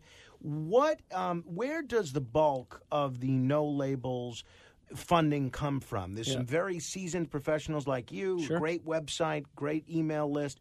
Where does the bulk of the money come from? It's all individuals from across the country. Um, almost none of the funding is corporate. We're not a special interest group. If you you know think you're going to come to no labels and um, kind of get special interest benefits for being a part of it, you're not. Um, the people that are here that are a part of it that fund it, it's for one reason and one reason only, um, and that's to you know put the interest of the country first. some of the bold-faced names that have embraced no labels publicly, uh, some really interesting folks, left, right, and center. Who are some of the folks that our listeners might be familiar with that are part of no labels? Well, when we say part of No Labels, there's a crucial distinction, which is No Labels is we're a nonprofit group. Um, then we have congressional allies who we work very closely with, and but you know we're separate entities. The members of Congress you'd be most familiar with would be senators like Joe Manchin, Susan Collins, Todd Young, Bill Cassidy. Uh, in the House, uh, the co-chairs of the caucus, uh, the Problem Solvers Caucus, are actually Josh Gottheimer, who um, is from the Fifth District in New Jersey, Mhm. right across the river here, very close to the city, and a guy named Brian Fitzpatrick on the Republican side uh, is the Republican co-chair. And I know uh, past members of the Senate, past members of Congress like Joe Lieberman, Evan Bayh, uh, they've been they've been very involved. So yeah, right? our, our national co-chairs are former Senator uh, Senator Lieberman uh, and actually uh, Larry Hogan, who's the governor of Maryland And, currently. uh, so Republican and a Democrat Yes. who have some national stature. Okay. This is pretty exciting, I think, what you guys are doing now. If people are just tuning in, we're talking with Ryan Clancy. He's the tre- chief strategist for No Labels. For the last decade or so, they've been a nonpartisan, non uh, governmental uh, group that has been trying to make government work again. Well, next year, or I guess two years from now, technically, they are potentially in a role to redefine politics as we know it. There was an article in the New York Times, column by David Brooks, that basically says you guys are beginning the process of putting a presidential candidate on the ballot. Before we get into the who and the how, why? Why are you uh, making this effort, which is Herculean, one of the most difficult Yeah. es- efforts in the Western world in terms of ballot access? Why are you making this effort to get an independent candidate on the ballot? Well, so it's really simple, and it's im- important to make a distinction. Um, what we're doing is creating the space for an independent candidate to run, if and only if it's needed. So, a- about a year ago, we just started looking over the horizon. And as we were talking about earlier, we've spent all our time working in Congress for the last decade. Uh, but it's not hard to look at what's going on in both parties and imagining a scenario where 18 months from now, it's the spring of 2024, and both parties put forward candidates that are so divisive that tens of millions of people all across the country go, I can't do this. I can't do the least bad option. S- Somebody has got to give me another choice. Well, if that's where the public is at, if somebody hasn't done the groundwork to actually get a line on the ballot where you can run, then it's too late. So we started the work of doing that. Um, so we are actually on the ground in states right now, getting something called ballot access. Um, we can talk about what that means, but it's it's making sure that when people go to vote in 24, it'll say Democrat, Republican, and then there'll be a line for no labels, potentially for a candidate. Let's say either the Republicans or the Democrats do put forward a candidate that uh, you find acceptable. You Sure. being no, not Ryan Clancy, but no Yeah. labels. Larry Hogan's certainly been talked about from time to time as a presidential candidate. W- Would that mean that there would be no no labels option for the presidency? Correct. Yeah. So, because the way ballot access works is when you go to get on the ballot in any state, you're actually getting on the federal ballot. So you can run candidates for president, Senate, House if you want.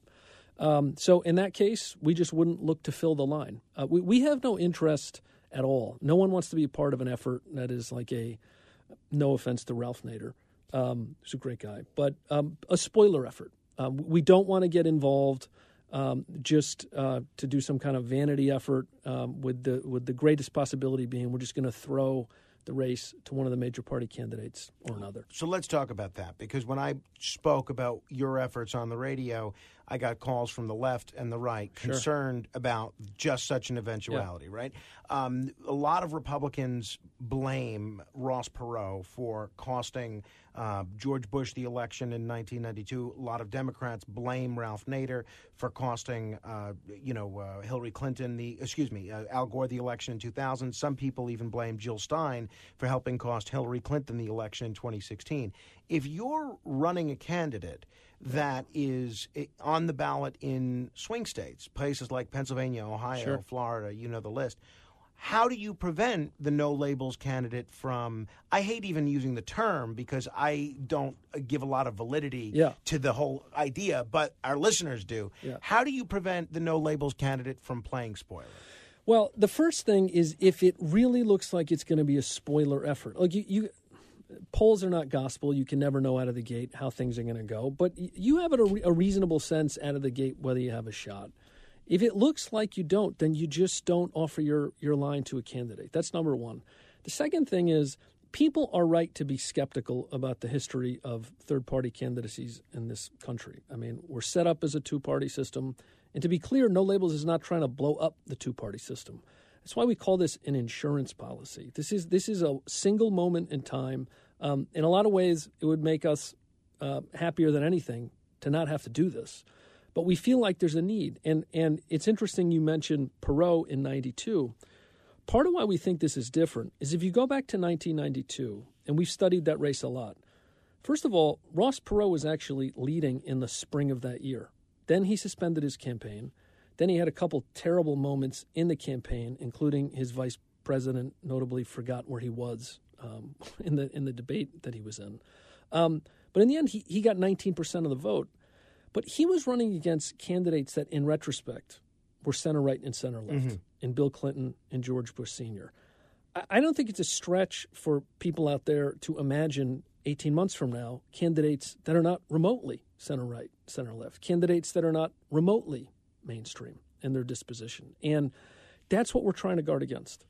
We'll talk with Ryan Clancy. If you want to learn more about No Labels, by the way, you can go to nolabels.org.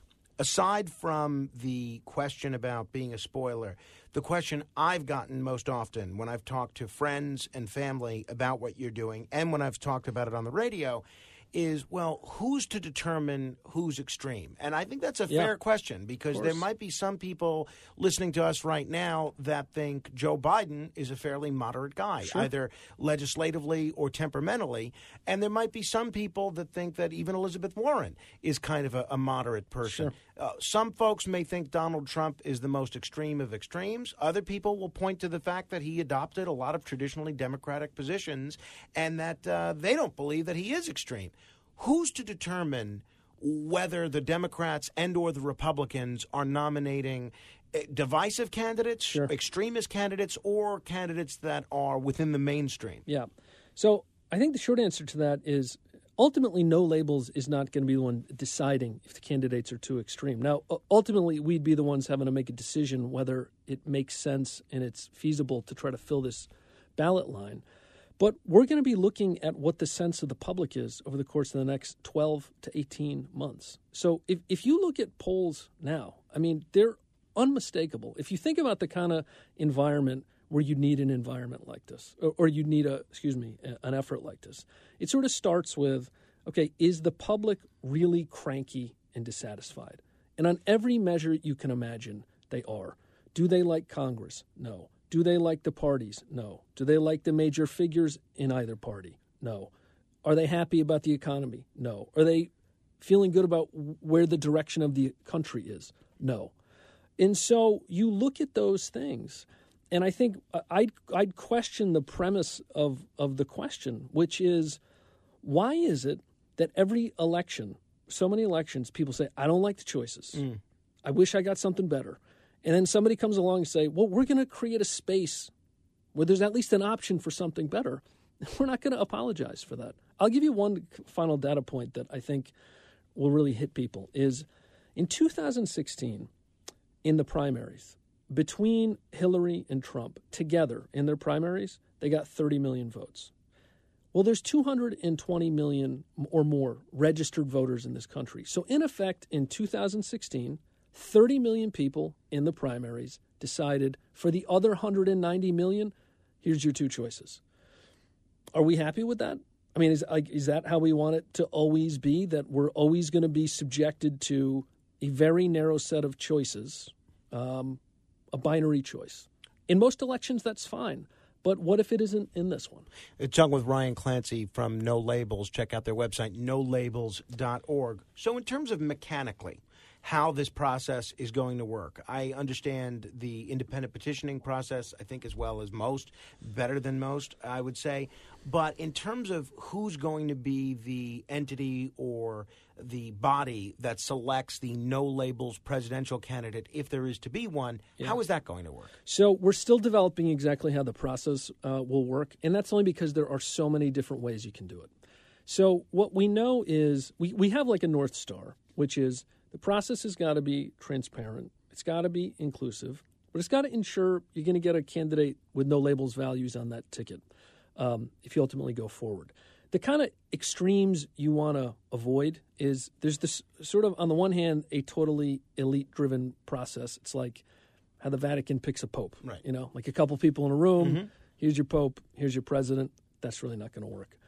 On the other hand, you know, you can't do some sort of online free for all. There was actually a group that tried that about 10 years ago. Right, Americans elect. Yeah, and you know, before you know it, it's like Britney Spears is on your on your ballot. No offense to Brit- Right, offense sure. to Britney if people want her to run, but um, so you got to find that sweet spot in between. We have a team that's working on it, um, and there'll be more to come on that. Will individual rank and file members of the public be able to participate in that process of uh, select of candidate selection or anything like that, So- or or will they not? Uh, it'll likely be a universe of no labels members. Mm-hmm. Uh, now, look, in the end, if we put somebody on the ticket, every American's going to choose because they'll have a choice, a chance to vote for them in the general election. So, if people want to join No Labels and potentially be a part of this process, the best way to do that is to go to the website. NoLabels.org is where you can become a member. Um, regular updates on this on the status of this whole project, and um, would really encourage people to get involved. There are a couple of other entities that seem to be moving forward with a Yeah. similar option to what you're talking about in 2024. Uh, you have the uh, cryptocurrency billionaire Brock Pierce, who appear, appears to be moving in an independent direction. And then you have uh, this Andrew Yang, Christy Todd Whitman, David Jolly Forward Party, which says they want to run candidates for everything, potentially including the presidency. Can you envision a scenario where No Labels might partner with one or both of those groups? So right now, those groups are um, pursuing different strategies than we are. Um, and look, this is the more the merrier, right? I mean, everybody who's got a good idea should have a chance to get in there and, and offer it. Forward is by and large part trying to start an entirely new party from the ground up. Um, they're going to be running state and local candidates, state ledge, city council. We're not doing that. One of the things that has always defined no label since the beginning, and you kind of got at this earlier, yes, there are people in this movement that are sort of centrist or moderate, but they're from all across the political spectrum. And the idea, the whole idea behind no labels is you don't have to say, I'm not a Democrat, I'm not a Republican anymore. So um, you should be able to keep your political identity. The, the point is, is that that shouldn't be the, defi- the defining thing about us. I shouldn't think your idea is good or it sucks just because there's a D or an R in front of your name. So if I'm a Trump supporter or a Bernie Sanders supporter that's frustrated with the way Washington works, and there are many, right? Mm-hmm. A lot of people voted for President Obama because they were sick of politics as usual, wanted to change. A lot of people voted for President Trump for the same reason. And in a lot of swing states, some of those were the same people that were the Obama Trump voter in places like Michigan and Pennsylvania. If I'm a Trump supporter or a Sanders supporter, am I somebody that uh, you'd feel comfortable being a member of No Labels? Uh, absolutely, uh, with a certain with a, a, a key condition. It it is not about what you believe in terms of policy. You might ha- like some left wing ideas. You might some might like some right wing ideas. And that's how I am. I kind of like Yeah. uh, one from column A, one from column B, like a Chinese menu of the the, the thing that matters is your attitude, and it's do you on some basic level believe that we live in a democracy. Um, nobody's going to get to be king or queen for a day, and so to get things done, typically I'm going to have to work with other people, often ones that I disagree with. And that's kind of the organizing idea. If you talk to any of the members of like the Problem Solvers Caucus, they'll tell you, hey, there might be eight out of 10 issues where we really vehemently disagree. But why should that foreclose us from working on these two issues right, here? Right. Um, and you've seen a lot of instances like that. Wh- One of the great examples, if you talk about like the right and the left coming together over the last couple of years, was criminal justice reform in 2018. That was a left and right wing coalition kind of meeting in the middle for different reasons, but they both got there, so who cares? Absolutely. Uh, you saw that. I mean, there's a lot of examples in recent history. The stripping taxpayer money from the presidential nominating conventions, the stripping the tax exempt status away from the National Football League. The uh, just this week, the House uh, with that bipartisan bill reforming how mergers take place. Uh, there's a number of instances where where you see this both in domestic policy and foreign policy. So just to be clear. No Labels uh, is not looking to build a third party the way No. the Forward Party is. No, You're not. just looking to put out a third option for 2024. If we need it. And, uh, you know, if the public demands it and if the public needs it. Uh, There are going to be, if the no labels candidate gets uh, in excess of um, 5% of the vote federally, there's an opportunity for whoever the no labels candidates would be four years after that Right. to get some sort of federal funding. So it would almost seem like the better the no labels candidate does, the more seeds that are planted for a future third party movement. You're right, you're right. I mean, that's not that's not our goal, but you're right about that's how it works in most states. Um, you you have to go through this very arduous process, and we can bore your listeners with how to do that if you want. But it, it's really just signature gathering. Um, but if your candidate gets five percent of the vote or more, you're typically automatically automatically qualify for the next election. If you don't, you have to do the petition process over again.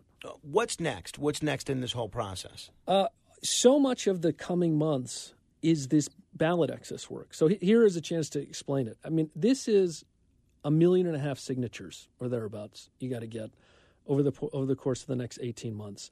And different states have different deadlines. So there's some some states that you can do now, and we're doing that now. There's some states you can't do till next year, different quarters the next year, and there's some you can't do till Right. New York, for 2024. instance, can't start till 2024. Correct. And and there's wildly different requirements. Mm-hmm. Like Delaware, if you get 900 signatures, you're on the ballot. Texas, you need 126,000. Some you have to do it a, a certain amount in a certain number of counties. So so much of what we'll be doing will just be the kind of legwork of getting signatures. The other big thing we'll we'll be doing, and this is why I'd encourage people to go on nolabels.org, is really working to build up a movement behind this, like a true grassroots national movement um, that would ultimately be the fuel for uh, you know an independent campaign if it's needed. Yeah, no, I know how tough that process is to get a candidate on the ballot in all 50 states and how expensive it is, which is It is, why yes. uh, you're going to have folks that are worried that you're going to throw the election to Donald Trump, accuse you of being funded by right wing sources, and folks that uh, are worried that you're going to throw the uh, election and cost Joe Biden the election, accusing you of, um, you know, funding from, or, you know, vice versa. You get it, both sides of the extreme. If we're getting it from both the extremes, we're probably doing something right. No, I think this is very exciting. Uh, I uh, am for more choices and more voices, and always have been. And I definitely encourage people to learn more about what you're doing by going to nolabels.org. Ryan Clancy, thank you so much. Keep us posted as this process unfolds. Thanks, Frank. If you want to comment on any portion of our discussion, you're welcome to give me a call 1 800 848 9222. That's 1 800 848 9222. We'll continue straight ahead. The other side of midnight. It's the other side of midnight with Frank Morano.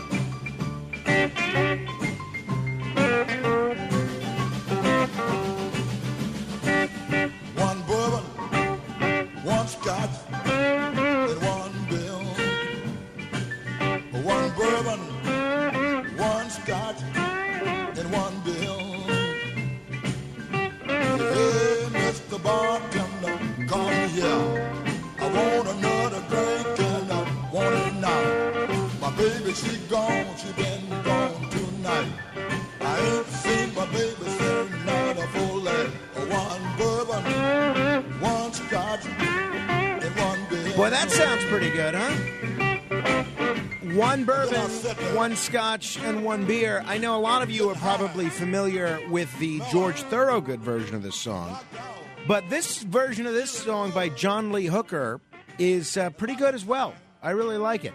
I uh, I'm going to be in Atlantic City on Friday for Harry Hurley's charity event. You know, I reached out to some of my contacts there to make sure my room was squared away, and have not heard back yet. So I am going to have to. Um, I'm going to have to um, follow up. Hopefully, well, hopefully we'll get a room. Now, uh, usually the way things work in the Morano household is as follows. I will take a personal issue, usually a, a question that we're trying to answer as a family, a, a conflict that needs to be resolved, a problem that needs solving, whatever the case may be, and I will talk about it on air, and then I'll be inundated with dozens of emails, SMS text messages, Facebook correspondence, and the like of people who will offer their opinion on whatever it is that I ask for. And I will forward this to my wife, Rachel. And almost without exception, she will say something to the effect of, I don't care what your lunatic listeners think. She will say, if they're crazy enough to listen to you and be up in the middle of the night, then why am I going to take their advice over XYZ? It could be. It could be a, a feline related issue, it could be moving related issue. Well, yesterday was a different ballgame. I was entertaining my son, and he was up early. He was up early yesterday, and um, I uh, usually he wakes up at around the time that I get home, but he was up. He and my wife were up by the time I got home yesterday, so I'm playing with him. We're having a good time, and I see my wife is busy with something, right? And I- didn't ask too many questions because I see my wife's already frustrated with whatever she's working on. And I hear her speaking to no one in particular, certainly not to me. She says, I don't understand how these products, which are awful, have so many great reviews on Amazon and wherever else. And then I, I hear her, I think she may have even used profanity. I don't remember, but she was clearly very frustrated at uh, 7 o'clock in the morning, 7.30 in the morning. And she said, All right, turns to me. And now she is talking to me. She says, I want you to talk to your listeners, and you have to ask for recommendations because I just ordered this door draft stopper, which got all sorts of great reviews, and it's a piece of junk. It doesn't work. It does this.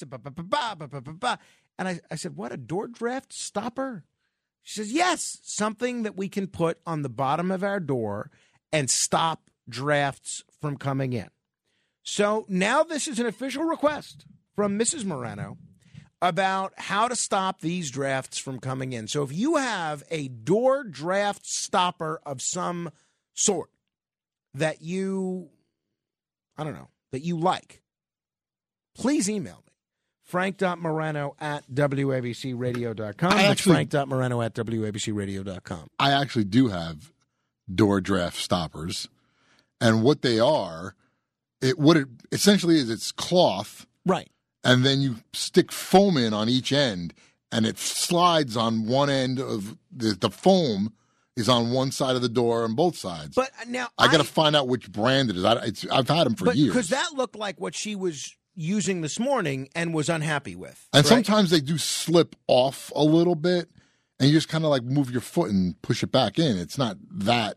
The ones that I have aren't that bad, and we have Yeah, see, the hardwood one- floors. the one uh, see i'm trying to um I, I- I can't pull up the one that she uh, the one that she said that she was unhappy with but apparently it's one that she saw online it had all sorts of great reviews and she thought it was terrible she thought it was terrible so uh, i don't know what the i don't know what the story is but um But terrible in, in what way? It's, it's I not. It's not keeping the draft out. Is it slipping? I, Is I it, think I I don't know. I don't know. I was busy with with young Carmine, so I didn't get a, a list of what the problem was with this specific product.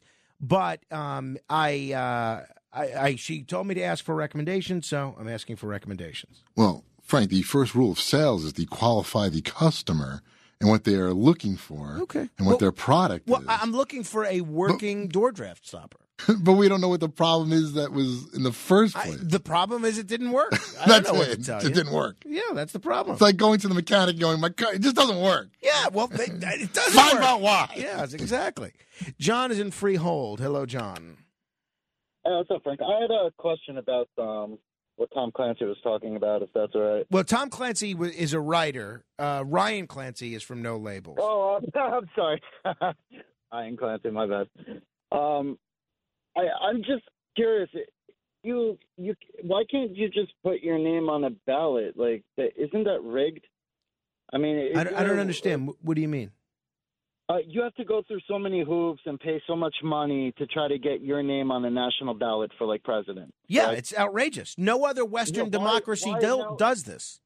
Yeah, if we're a democracy, why is that? That's just a rigged system. Oh, then I, I, I, you're going to get no argument from me. I mean, welcome to the argument that I've been having with the public for the last 40 years. So can we can we not go to like uh, the Supreme Court and put it forward? You know, Like, it's you so know- interesting that you say that because um, I actually had this on my list of subjects to go over at uh, in the four o'clock in the fourth hour of the show. I may skip it today because I feel like with an hour with Richard and then a half hour with Ryan Clancy, maybe that's a lot of politics for one show. But um, the Supreme Court actually had the ability.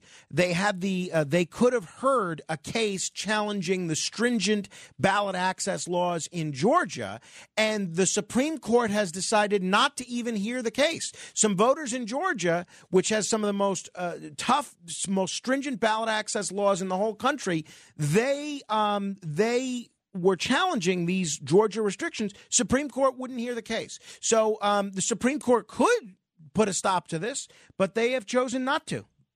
They're part of the machine. I feel like. Yeah, of course they are. I'm thinking about it. It might be hard to do that. Yeah, no, uh, uh, it's a great point though. Then, then no matter what you do, it's always going to be, you know, just Democrat or Republican, or you know. Now we're getting these guys in here, but they're also politicians. You know. It's, Yeah. Uh, Yeah, no, uh, that's uh, that's a fair point, John. Thank you. Yeah, I mean that's one of the reasons that I, even when there are third party candidates that I don't agree with, that's one of the reasons that I I'm always rooting for them because a lot of times, like with Nader in 04, John B. Anderson in 80, Perot in 92, they will challenge a lot of these unconstitutional laws, and I think that makes a big difference. Until next hour, keep asking questions.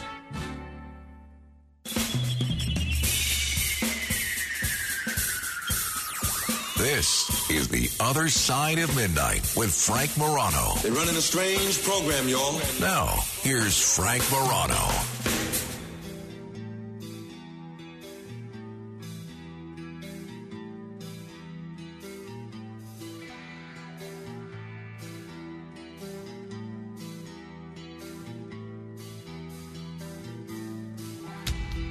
Good morrow, everyone. This is The Other Side of Midnight. I'm Frank Morano.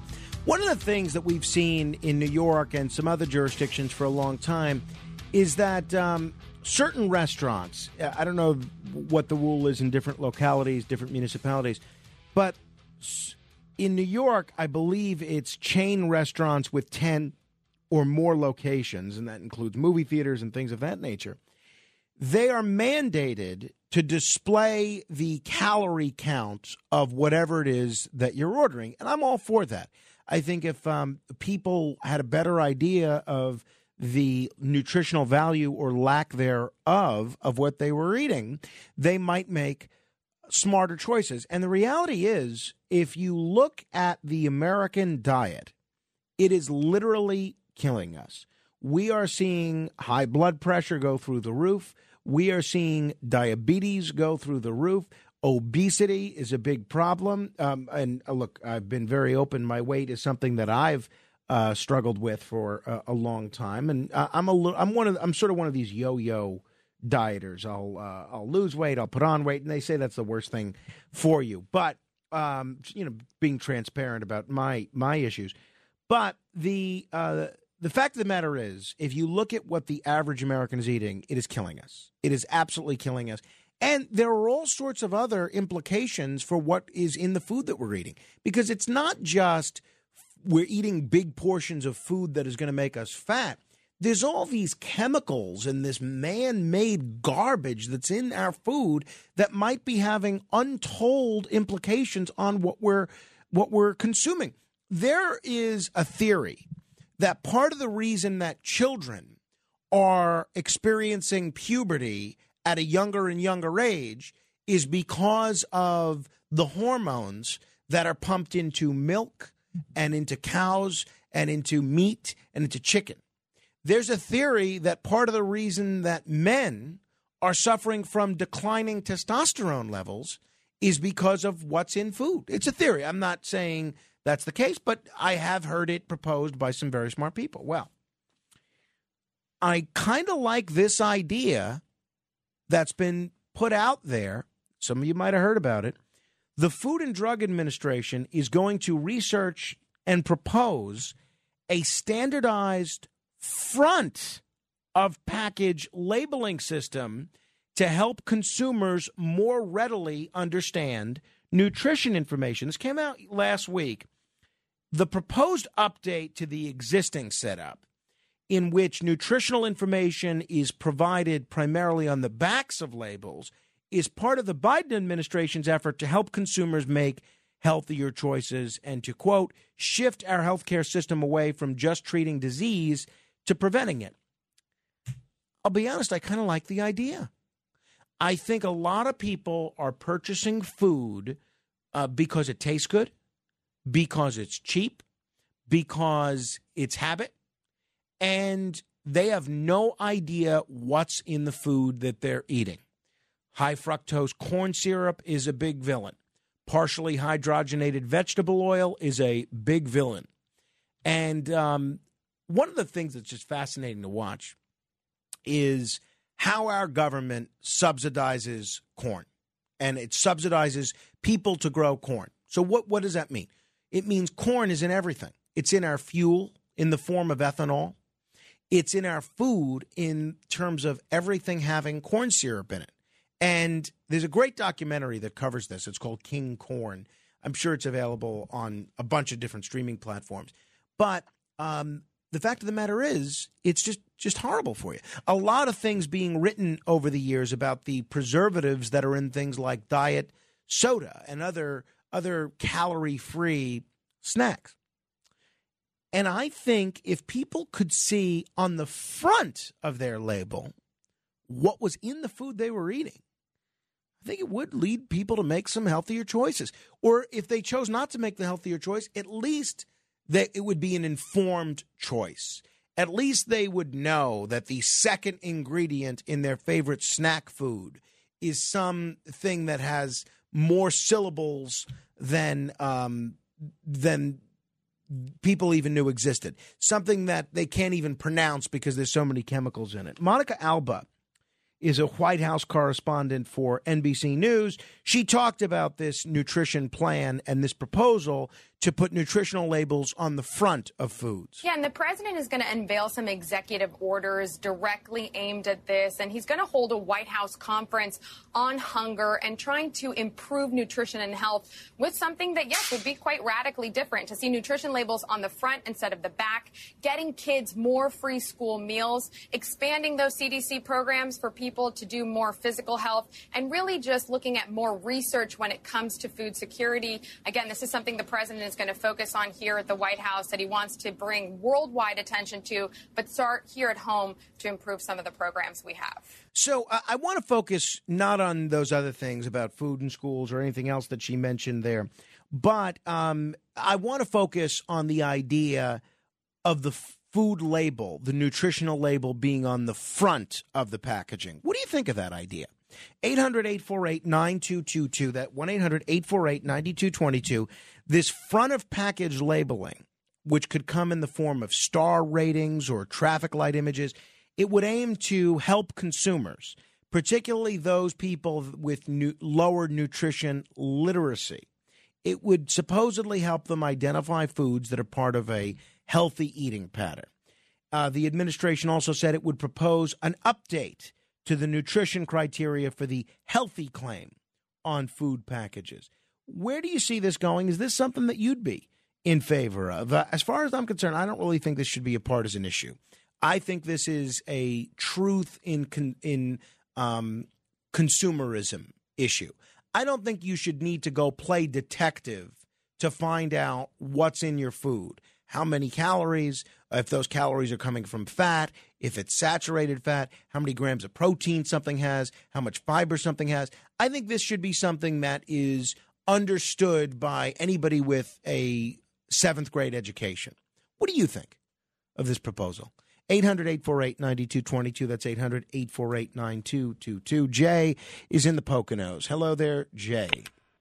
Good morning, Frank. Morning. So, the chiropractor I use uh, in their office, they have uh, videos all the time of, of about big food, about the USDA, about the FDA, about the big food corporations, and how they're all like uh, in cahoots with each other, and some high-ranking official, say, for instance, in the USDA, then becomes a board member of. Oh yeah, a revolving door. It's very it's disgusting, quite frankly. and and they go through that uh, uh, thing with the high fructose corn syrup, and how they they even you know they force the farmers into buying these hybrid corns, which are different than regular normal corn, and they they control the the seed population and and the farmer's ability to recoup seed from his own crop,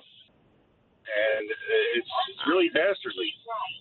Well, so what do you think of this proposal for nutrition labels on the front of food packaging? I think yeah, the more information you have, the better informed choice you can make, and uh, I think that's important because you know I'm struggling with weight issues, and and uh, the young people I see are even worse off because they're more sedentary, uh, less likely to do any kind of manual labor, and uh, it, it affects your health in the long term. Well, uh, thank you, Jay.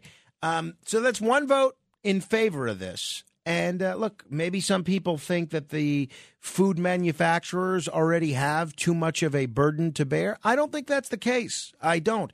I think that, um, you know, big food has largely gotten a pass from villainization over the last couple of decades.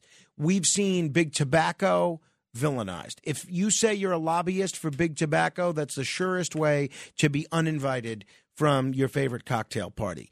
Uh, booze, same thing. Uh, big pharma, forget about it. The but if you look at what big food has been doing in terms of some of the legislative practices that Jay just alluded to, and some of the garbage that they are putting in food that they are shoving into the mouths of children, it's very disingenuous and it's dangerous, quite frankly. And I'm curious um, what you think of this very mild step to have the nutritional information of food be on the front of packaging. 800 848 9222. That's 800 848 9222. Coming up in just about 10 minutes, we're going to talk with uh, Craig Stone. Craig Stone is the co host of the only Atlantic City podcast that I regularly listen to. And it just so happens, and we're airing on Baltimore now on a great station, WCBM. Very proud to be on WCBM in Baltimore. And it just so happens that one of the recent editions of this podcast, Due for a Win, they critiqued, they did a trip to Baltimore. They had a trip to Baltimore. So I thought it might be fun for both the New York, New Jersey area listeners, the Nevada listeners, the Baltimore listeners to hear how uh, somebody compares and contrasts the casino culture in places like uh, New Jersey and New York versus Nevada versus Baltimore, Maryland. I've never been to any of the casinos in uh, Baltimore, Maryland, or in the Maryland area, but uh, Craig Stone has, and he's going to tell us his take on on that, and we'll also get an update on what's happening in Atlantic City. I'm going down to Atlantic City on Friday. Uh, on a trip that I'm very much looking forward to. 800 848 9222 if you want to comment on this um, on this uh, proposal to have food, nutritional labels in the front of food. Now, I had the opportunity, I guess, over the weekend when I woke up at uh, four o'clock or so to watch something. It was on Netflix. It had come out two years ago on Showtime, and I, it's called The Comey Rule. And it was a four part, I believe it was a four part miniseries based on the biography of James Comey. And it's interesting because I read the, um, I, I made an effort not to read the reviews. I knew it was based on James Comey's book, and I've never really had a high opinion of James Comey. Um, uh, even long before Donald Trump was president, I think he was an awful FBI director, but I had a I was critical of him when he was a deputy attorney general. I was critical of him when he was a US attorney. I have never been fond of James Comey, not as a person, but for doing all the jobs that he did. And then I thought um, really almost every public decision that James Comey has ever made, I have found to be the wrong one, honestly. And the way he's handled it, I found it to be the wrong one. I've found James Comey's career to be one of total grandstanding. So I knew this miniseries was based on his book, so I didn't necessarily have a high opinion. I, I didn't expect to love it, right? And I didn't. I didn't love it. I watched all four parts, and I was. You know what got me curious about it is two years ago when this first aired on Showtime, I was flipping through the channels, and they had on um, a, a, a snippet of this show, and the actor that played uh, Donald Trump, I thought was interesting. Brendan Gleeson. I thought it was an interesting sort of Trump. Um, I don't want to call it an impression, but an interesting characterization of Trump. So I, I watched this film, this uh, this show, as I do everything with an open mind, and sure enough, I didn't love it. Not necessarily because I don't like James Comey. I didn't love it because one, it hits you over the head with the theme that it's trying to cram down your throat, but also it's not really great drama uh, and it, it, it tries to cram six or seven years worth of history, each of which could be a two-hour film. Each of those years, it tries to cram it into four one-hour episodes. So the drama was not very compelling. I'll tell you what I thought the highlights were. One is Brendan Gleeson as uh, Trump. Uh, I thought that was that was interesting. Two Jeff Daniels as James Comey. Uh, even, I thought I'm a fan of Jeff Daniels as an actor. I thought Jeff Daniels was terrific as James Comey. He was great, and uh, I, whom not I'm not crazy about Comey. Daniels made him much more likable to me than I expected to like him. And I'll tell you who I found to be the most endearing character in this whole miniseries. And it's also somebody that I'm not crazy about as a as a as a political figure or as a prosecutor, and that's Rod Rosenstein. Um, it's very interesting the way this show is told, and I'm not going to give anything away, but a lot of it is told through the narrative of Rod Rosenstein. I don't think these are things that Rod Rosenstein actually said. He, of course, was the former deputy attorney general, former U.S. attorney. I, I don't think these are things that Rod Rosenstein actually said. These are things that were inserted into the mouth of the character Rod Rosenstein as sort of a narrative device and as a way to give people like me, who are critical of Comey, a voice. And um, other than that, I think it. Um, I think it's interesting. Look, if you're very interested in the Hillary Clinton email scandal, if you're very interested in the meeting that uh, that Trump had with uh, with James Comey, it might be worth watching. But chances are, if you're interested in that stuff, you've probably whatever your view of how that all unfolded. Chances are, if you're interested in that stuff, you've probably read a lot about it. So you're probably not going to learn very much about it. I asked Richard Offair, Richard Bey, who um, is certainly not a fan of Trump. I asked him what he thought of it. He said he liked the book better. Basically, he said he thought it was okay, and I think that's a good description. It's not great drama. That's what I'll say.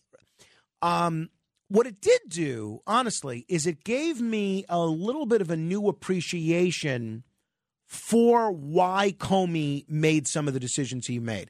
I still think he made the wrong decision every single time, but at least in hearing Comey, and I'm sure this is true if you read his book, but at least in hearing Comey explain those decisions on camera, I still disagreed with them, but I I at least understood the rationale behind making those decisions. So, um, if you're a glutton for this stuff, if you're a junkie and you can't get enough of this stuff, you might enjoy it.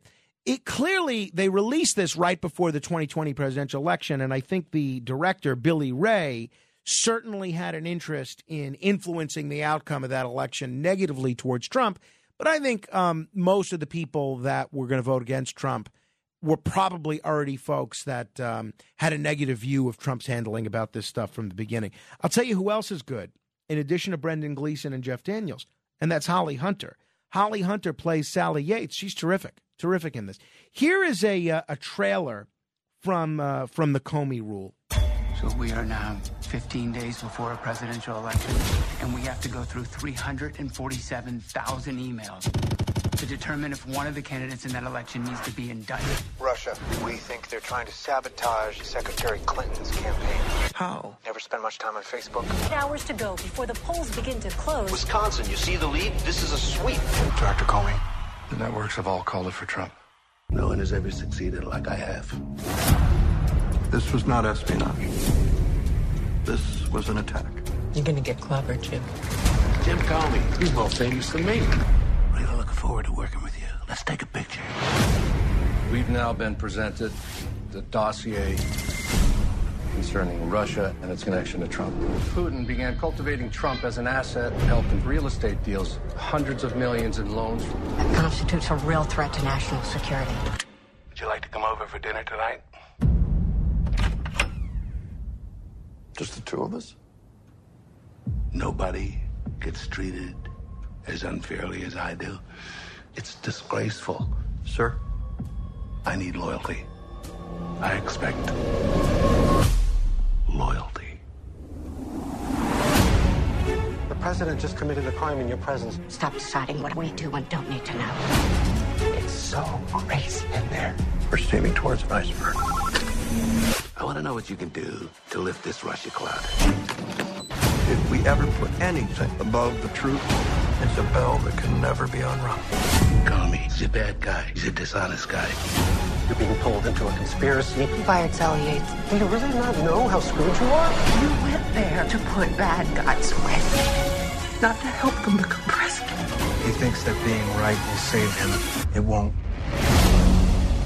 That line there towards the end, so that's from the Comey rule. You can watch on Netflix if you're interested. That line there towards the end is very interesting because that is one of the. It is basically, it does put Comey on a pedestal. I, I think it portrays him as much more heroic than I think anybody thinks he is.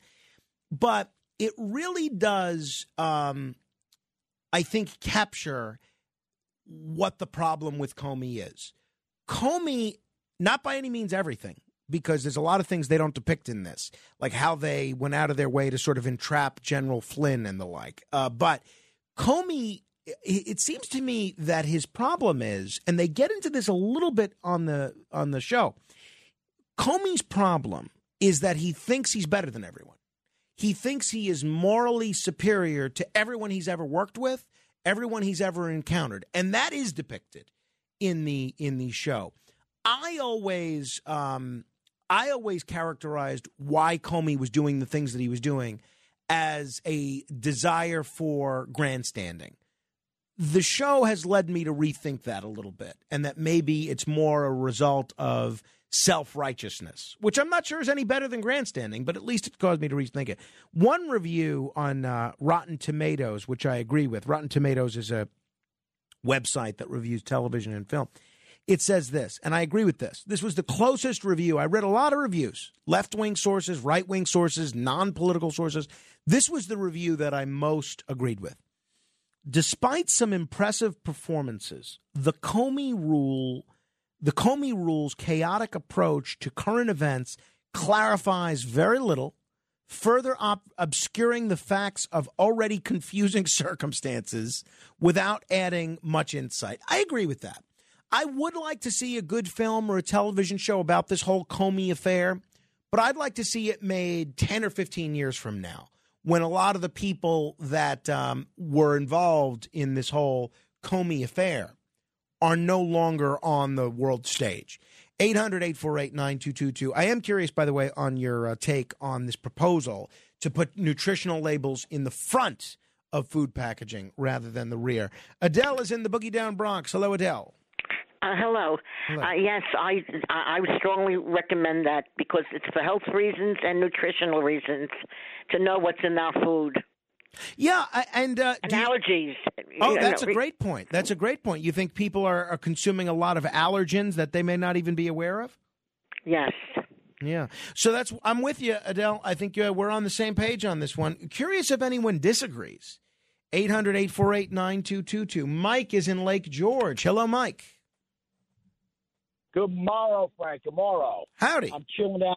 I'm chilling out in Myrtle Beach. I'm a snowbird for six months, but that's wonderful. all right. Wonderful. Uh, yeah. and you you did you did well with that storm and everything, right? Uh, yes, I got here. Uh, let's see, I got here Saturday. My mom and my good sister and those friends uh, just north of Fort Myers. Thank God they made out well. You know, Wonderful. and um, yeah, yeah, man. Um, I might take the good ship Lollipop later on, a little gambling cruise ship, uh, for a couple hours. Cool. And, and seniors get on free today, Thursday, so I don't need a coupon.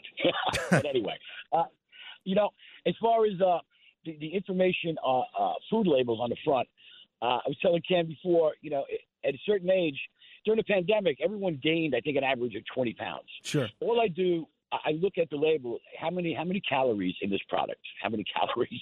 That's the only thing that registers in my head, you know. But uh, hey, Frank, always a good show, and it's great to um, uh, to see that you got a national show.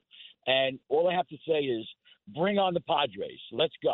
Bring them on. You know, uh, Mike, I- I'm certainly glad that the Mets ended the season the way they did. But honestly, I, I don't want to use the term tragedy because I think tragedy should be reserved for things like natural disasters where people lo- lose their homes and things like that.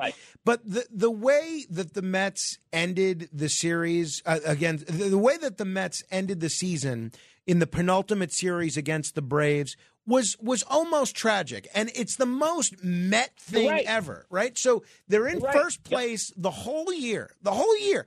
All they had to do was win one game.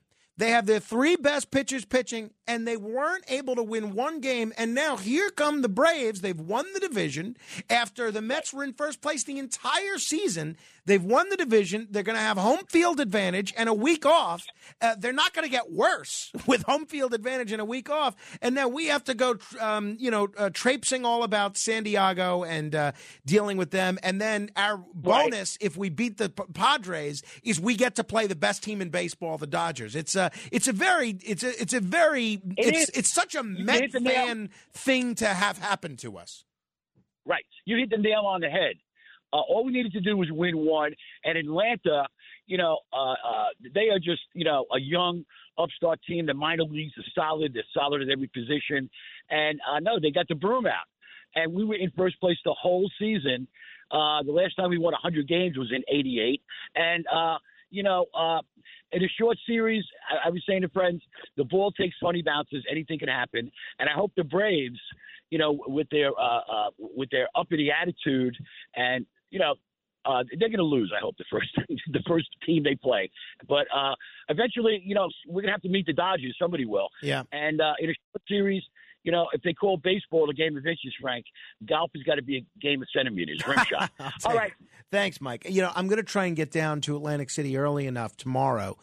Tomorrow's Friday, right? Yeah, tomorrow, so that I could place a bet on the uh, on the Mets for the Friday night game and hopefully win some money as the Mets win their game. Paula is in Manhattan. Hello, Paula.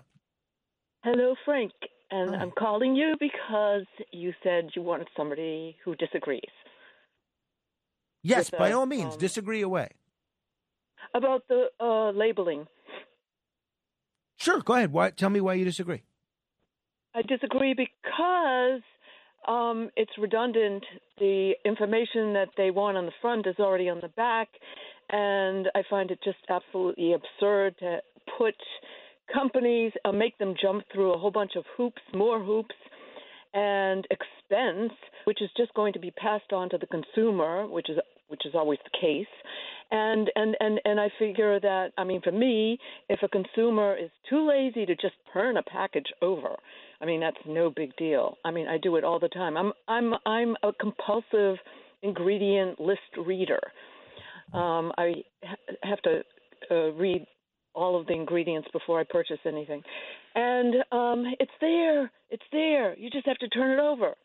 Well, so Paula, I guess the uh, and uh, I don't disagree with anything you say, and everybody should look at the uh, back of the label and do their homework as a consumer.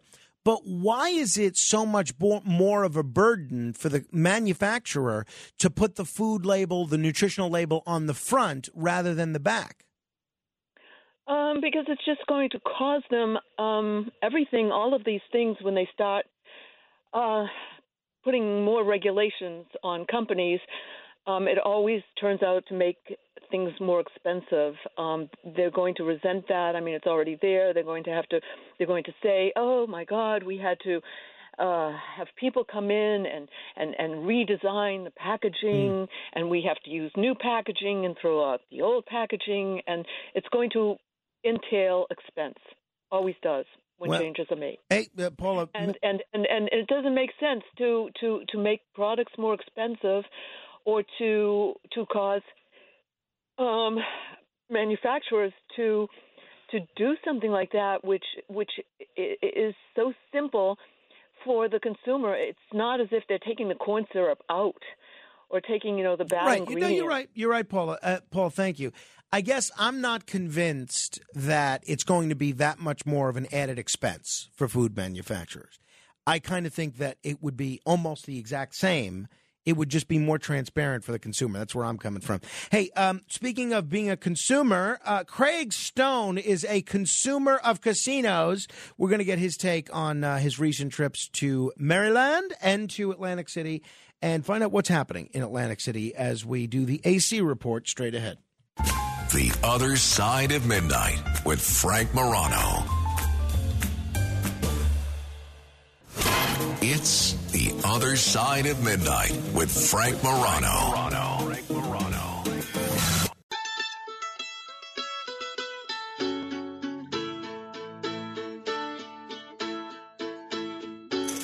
This is the AC Report.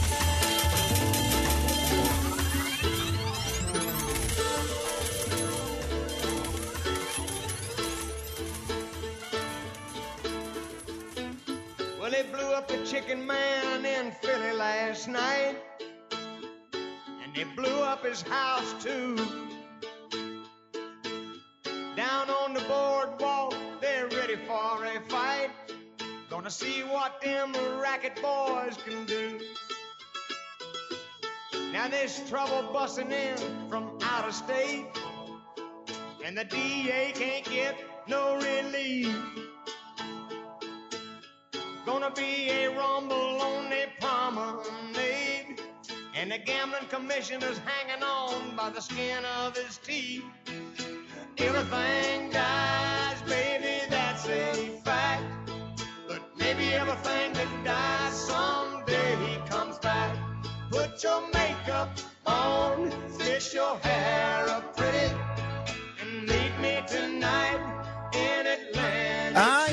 Atlantic City by the band. Uh, this is my favorite version of that song. Obviously, originally conceived by Bruce Springsteen. And the Bruce Springsteen version versus the band version of this particular song was one of the many fascinating Atlantic City topics that was recently covered on the Due for a Win Atlantic City and Casino Biz podcast, which is the only Atlantic City uh, podcast that I regularly listen to. I never miss it. I subscribe, and um, it, the it was interesting to me. Now that we're uh, airing in Baltimore as well, I'm trying to find more ways to find. Uh, make the content relevant, the, the content we talk about on this show relevant to folks listening in Maryland as well. And it just so happens that on a recent edition of the Due for a Win podcast, where one of the co hosts, by the way, is a Marylander, the other non Maryland portion of this podcast happened to make a field trip to Maryland. So we thought uh, maybe that's Kismet's way of saying that we should be uh, doing a uh, a, re- a visit again to the Due for a Win crowd, and uh, very, very pleased to be joined by the co host of Due for a Win, Craig Stone. What's good, Craig? It's good to be here, and it's always good to talk about Atlantic City or, or Maryland in this case. Now, your your co-host Kyle is indeed a Marylander, right? Yeah, we're both actually from Maryland, but uh, yeah, I moved up to New Jersey, so I guess I'm I've renounced my Marylandism and So for proud New Jersey for. Marylanders that are uh, that are thinking of renouncing their Marylandism uh, and heading up uh, up north, why did you move up to New Jersey from Maryland? Uh, well, my wife's from up here, but I always wanted to live in New York City, and so she ended up in grad school in New York City. So we lived in Manhattan for five years, and then once the kids started happening, it was time to get some more space and move out to Jersey. Well, so the, all we're seeing all of New York and New Jersey move to Florida. Would you recommend New York or New Jersey for Marylanders that are thinking about uh, leaving their state? Sure. Okay, I'm, not, I'm not trying to put words in your mouth, Craig. I'm I'm curious about your honest uh, your honest opinion. I mean, I love New Jersey. I love Hoboken, I, and I love Atlantic City, obviously, and, and a lot of the shore. Um, the the property taxes are insane, though. So Oh, you know, it's hard to that is hard, hard to sure. make that recommendation. That right is for sure. All right, so tell me about your uh, recent trip to um, to to Baltimore. I know you took in a Ravens game, and then uh, you made your, I think, first trip to one of the casinos down there. To give us the highlights and the lowlights. Yeah, I think it was my second trip to Maryland Live. I, I went maybe four or five years ago, um, and it was a similar experience. It's it's ten years old now. That casino it opened in 2012. Uh, it's a casino that was built in a parking lot of a mega outlet mall, and from what you're picturing from that description, you're probably exactly right about what what that casino is. Uh, it's it's nice, but it's very generic. It's it's got a cheesecake factory in it. Um, I think, and I think that about sums it up. it's got a food court. It's got a lot of slot machines. Um, it's got some table games, and the limits are fairly high. Uh, and it's just always very, very crowded. I mean, it's in a really crowded part of of Maryland, um, off the I ninety five corridor, um, in Anne Arundel County, and it's just always extremely, extremely crowded. So, so it, that's a little bit of a, a downer on that part Oh, because sure. you know I, I sort of like to wander around and just find a machine, and it's it can be hard to get on a machine. It can be extremely hard to get on a table. Um, but it's it's plenty nice. I mean, if you're just in that area and looking to get a casino fix, I think it's a perfectly nice casino.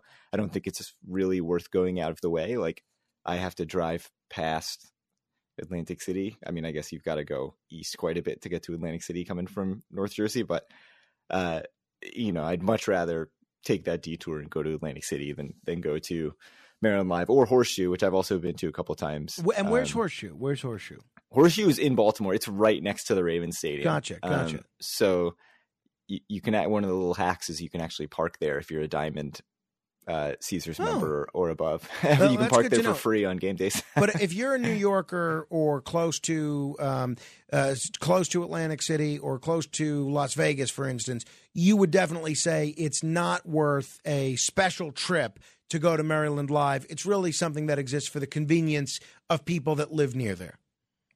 Yeah, I mean it's a locals casino, and, and it's it's a little nicer than I think what what you picture as a locals casino.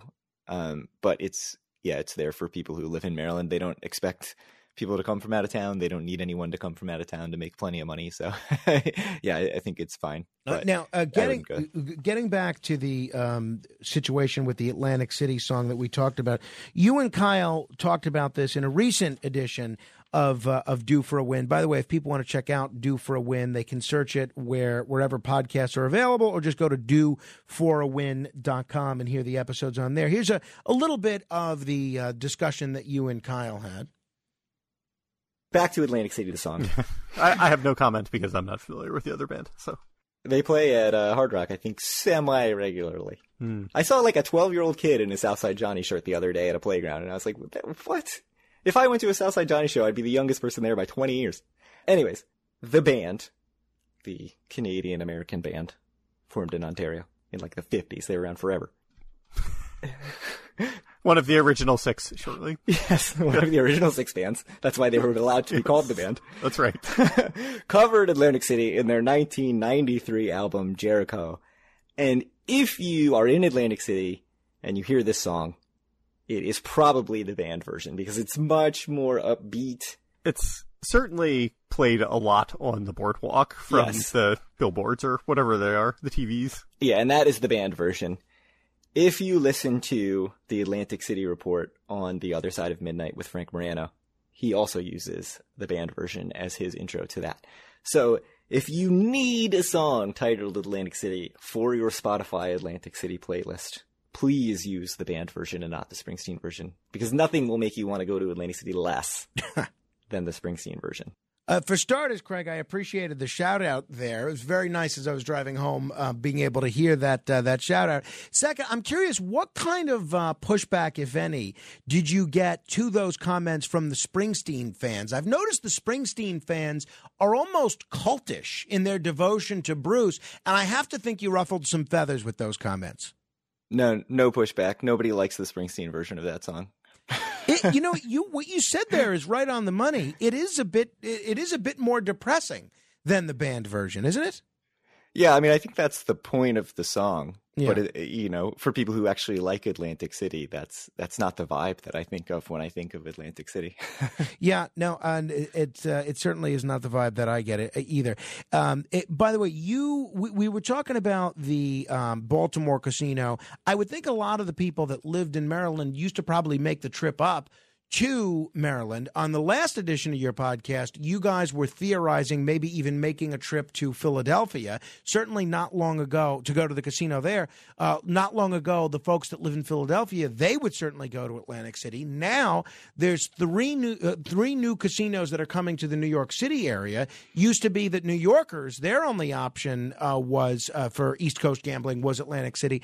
You guys love to crunch the data and really dig deep into the data. What do you think all these casinos in all these neighboring jurisdictions means for the long term prospects of Atlantic City's survival? uh, it certainly probably doesn't help. I mean, I think the the first big thing that hurt Atlantic City was the Connecticut casinos Mm. because it took away the monopoly that they had on East Coast casinos. And and the story of Atlantic City really is that they've never invested properly in making it something beyond just a casino destination. And when they were just raking in money hand over fist in the you know 80s and into the early 90s, um, I mean, for a time it was it made more gambling revenue than Las Vegas did, despite having only ever having as many as 12 casinos. Um, so even during that time, it was just a rush to get as many people into the doors of the casinos as you could. You kept everyone in the casinos. You try, there was no, no attempt to do anything to make the city um, really more of a destination than that. And so that's starting to not be the case anymore. You're seeing more grassroots development. Um, like we've talked about on the show a bunch of times, um, the the Orange Loop development, which is the the new restaurants. Um, Mark Callazzo, who I think you've had on the show before, Yes. has done a lot with that, um, opening restaurants and stuff that is not in any way related to the casinos, not invested in by the casinos, and and drawing people out of the casinos to go to that kind of stuff. We've got the the water park opening, so there, there's starting to be more of that development that hopefully will keep people who are coming from Philadelphia and are coming from Maryland and are coming from New York going to Atlantic City. Um, so I mean, I think the people who go to Atlantic City now and love it or will continue to go. But yeah, if you're in New York City and, and Atlantic City is your easiest gambling destination, once that's not true anymore, it's certainly going to Mm. siphon off some of that population. I know, you know, Philadelphia now has uh, two casinos in Philadelphia. It's got one just outside of Philadelphia. The Parks in Delaware is not that far outside of Philadelphia, so I know that they've lost a, a good portion of that. But I mean, really, the numbers are actually pretty good right now. like Atlantic City's doing pretty well now post um, all the closures for the pandemic. So uh, it is promising in that case, but uh, yeah, it'd be certainly the thing that everybody's afraid of is the New York casinos coming and taking away a lot of New York business. You talked about how the data su- suggests that Atlantic City casinos are doing pretty well right now. Do, do you know if a lot of that is due to the sports betting and the electronic gambling, the online gambling, or is a lot of that good old fashioned brick and mortar people playing on slot machines or tables? Yeah, I mean, certainly the the narrative that you see a lot is that it's all online and sports, and that is bringing in a lot of revenue and at very low overhead for the casinos, which is good for them. And and in New Jersey, the rule is you have to have a physical casino in Atlantic City to offer sports betting or to have online gambling. So it really does just benefit those casinos. Uh, but we really only focus on the brick and mortar numbers on our show uh, because you can gamble anywhere in New Jersey on the sports apps and on the online apps. So as far as we're concerned, we only really care about the health of the city and how the casinos physically in the city are doing. And the brick and mortar numbers are also doing re- really well. That comes through in in the profit data also. So uh, it seems like people are physically going to Atlantic City, and and so the casinos are doing pretty well that way too. What was your last trip to Atlantic City? Uh, it was a few months ago. I think it was July. I can't remember at this point. And uh, what were your impressions? How, how did you think things were? How would you rate your trip? I listened to the post trip report, but how would you rate it? I really loved it. I mean, I th- we've we've gotten so good at doing so much non-casino stuff. Um, everything is really crowded all the, all the time, which is good to see. Uh, I know my co-host Kyle actually just went midweek. He went on a Tuesday Mm. night, uh, and it was not crowded because it was a Tuesday night in September. And uh, his complaint is midweek, which I almost never go. I, I always go Friday into Saturday or something like that. A lot of stuff was closed for for him. So trying to get dinner, stuff was closed. Trying to go to a bar, he tried to go to the Piccadilly pub, and it was closed on a Tuesday. So that's a totally different experience. But yeah, for me, going on weekends, it's always been great. And yeah, we just had a had a really good time. Great. Now, if anyone doubts the influence of your podcast, and if people are just tuning in, we're talking with Craig Stone. He's the co-host of the "Due for a Win" Atlantic City and Casino Biz podcast. You gave a lukewarm review to the coffee at uh, Water Dog at Bally's, uh, and this was a restaurant that everyone relatively new, about a year old. This was a restaurant that everyone was high on. Whenever I would visit Bally's, whenever I would talk to people from Bally's, whenever I'd be in Atlantic City, everyone would always say the same thing. Oh, have you been to Water Dog yet? Have you been to Water Dog yet? People seemed really into it. Sure enough, after your lukewarm review as to the coffee, Water Dog has closed. What's going on there? Why'd you kill Water Dog? Yeah, I feel a little bad about that. I mean, it wasn't just a lukewarm review. I said it was the worst coffee I've ever had in my life. Um, so so maybe that was a little bit far. I mean, it really was the worst coffee I've ever had in my life. but uh, the food was fine. The service was okay.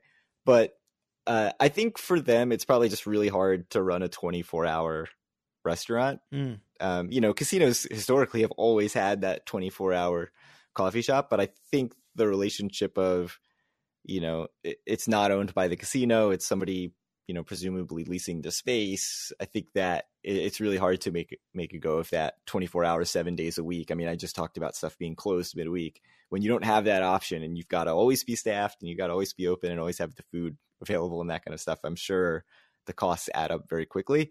Um, it's a little surprising it only lasted a year because it did, you know, people did seem to like it a lot, like you said.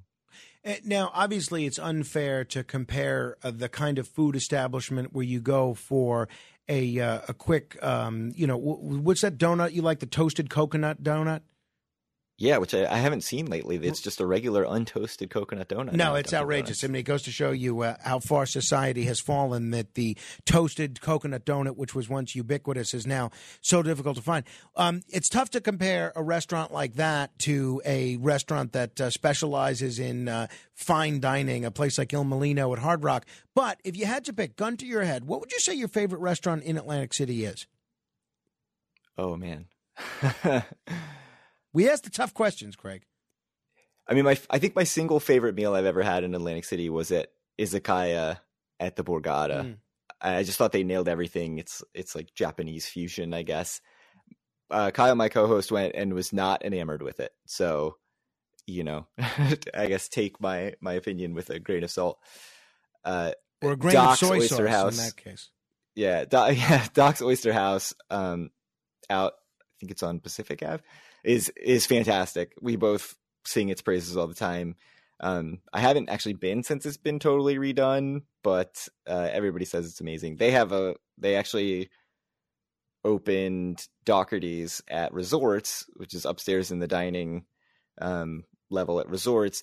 Which the first time we went was absolutely fantastic. Everything was amazing. The second time we went, much more lukewarm on it. Hmm. Um, so so I'd stick with Doc's probably as, as my number Uh, one. makes sense. restaurant. Hey, last question, Craig. You guys used to review an episode of Boardwalk Empire at the end of every show. For people that like Atlantic City, for people that have never been to Atlantic City, would you recommend uh, Boardwalk Empire with Steve Buscemi to either or both of those cate- uh, categories? Is this good TV for everybody? Is this good TV only if you're into AC? What did you think?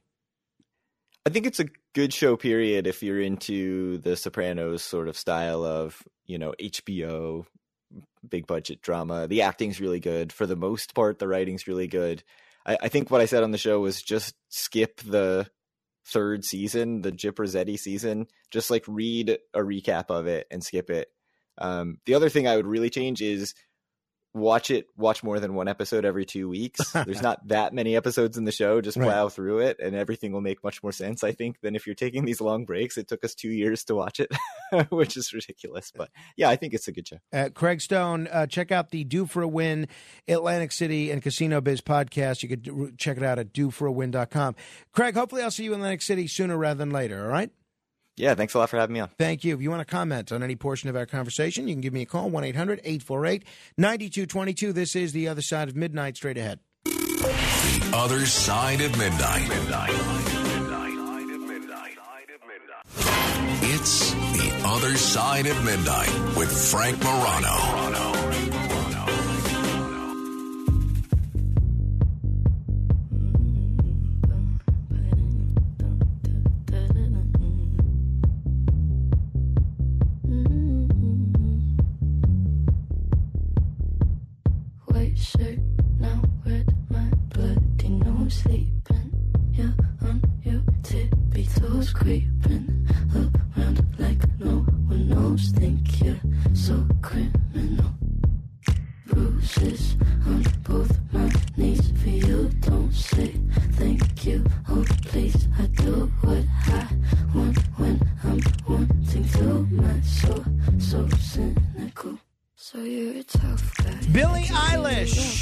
Singing Bad Guy. You know, I read an interview recently. I'm sure it was a video, but I, I read it in article form about Billie Eilish's rider. You know what a rider is? A rider is if you're a big celebrity and you're performing somewhere, you can basically have a list of demands of things that you want in your hotel room. Like Dick Cheney, for instance, when he uh, gives a speech, he always wants the lights on when he comes in. At least that was back in the old days. And so Billie Eilish, in her official rider, is um, she has a very specific kind of bread. It's called Schär, which is a gluten free brand from Germany. And uh, she always has to have peanut butter and jelly as part of her rider, her backstage rider. Crackers and chips, salsa and guacamole, pineapple and watermelon. And as for drinks, it's lemonade, chocolate milk, and something I've never heard of called Poppi, which is a low sugar probiotic sparkling soda that she apparently really, really likes. And peanut butter pretzels, too. You know, it's an- interesting. I heard a story from Jackie Mason. Actually, he, yeah, he told me this. when he was first starting to perform, they asked him, "What what's your rider?" Now he didn't know what a rider was, so he just said, "Oh, give me Cosby's rider." And so the day before his first big show, they came up to him and they said, "Oh, sorry, Mr. Mason, we can't find a uh, grand piano." Apparently, that was part of Cosby's rider, a big old grand piano. It's very funny. Hey, your influence counts. Make sure you use it.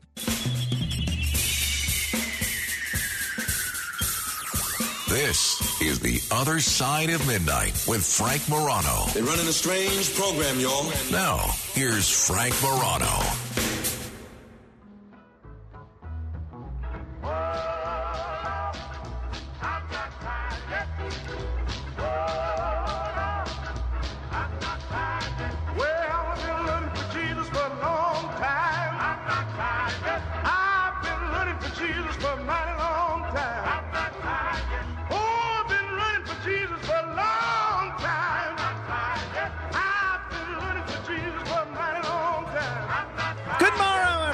This is The Other Side of Midnight. I'm Frank Morano. Coming up in about uh, 25 minutes, we're going to talk with Brian Kilmeade. We're also going to give you an opportunity to try and win $1,000. I'm going to take your calls on uh, anything we've covered thus far.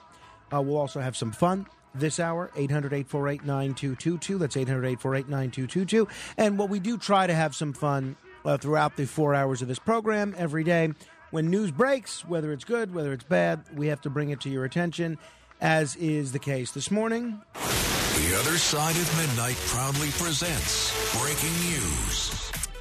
at least 30 people have been killed at a child care center as part of a mass shooting in Thailand. At least 30 people killed in this mass shooting at this child care center in northeastern Thailand. Shooting took place at the Child Development Center um, in Nong Bua Lamphu province. According to a statement from the Prime Minister's office, the Prime Minister has expressed his concerns. That is all of the details that we have at this point.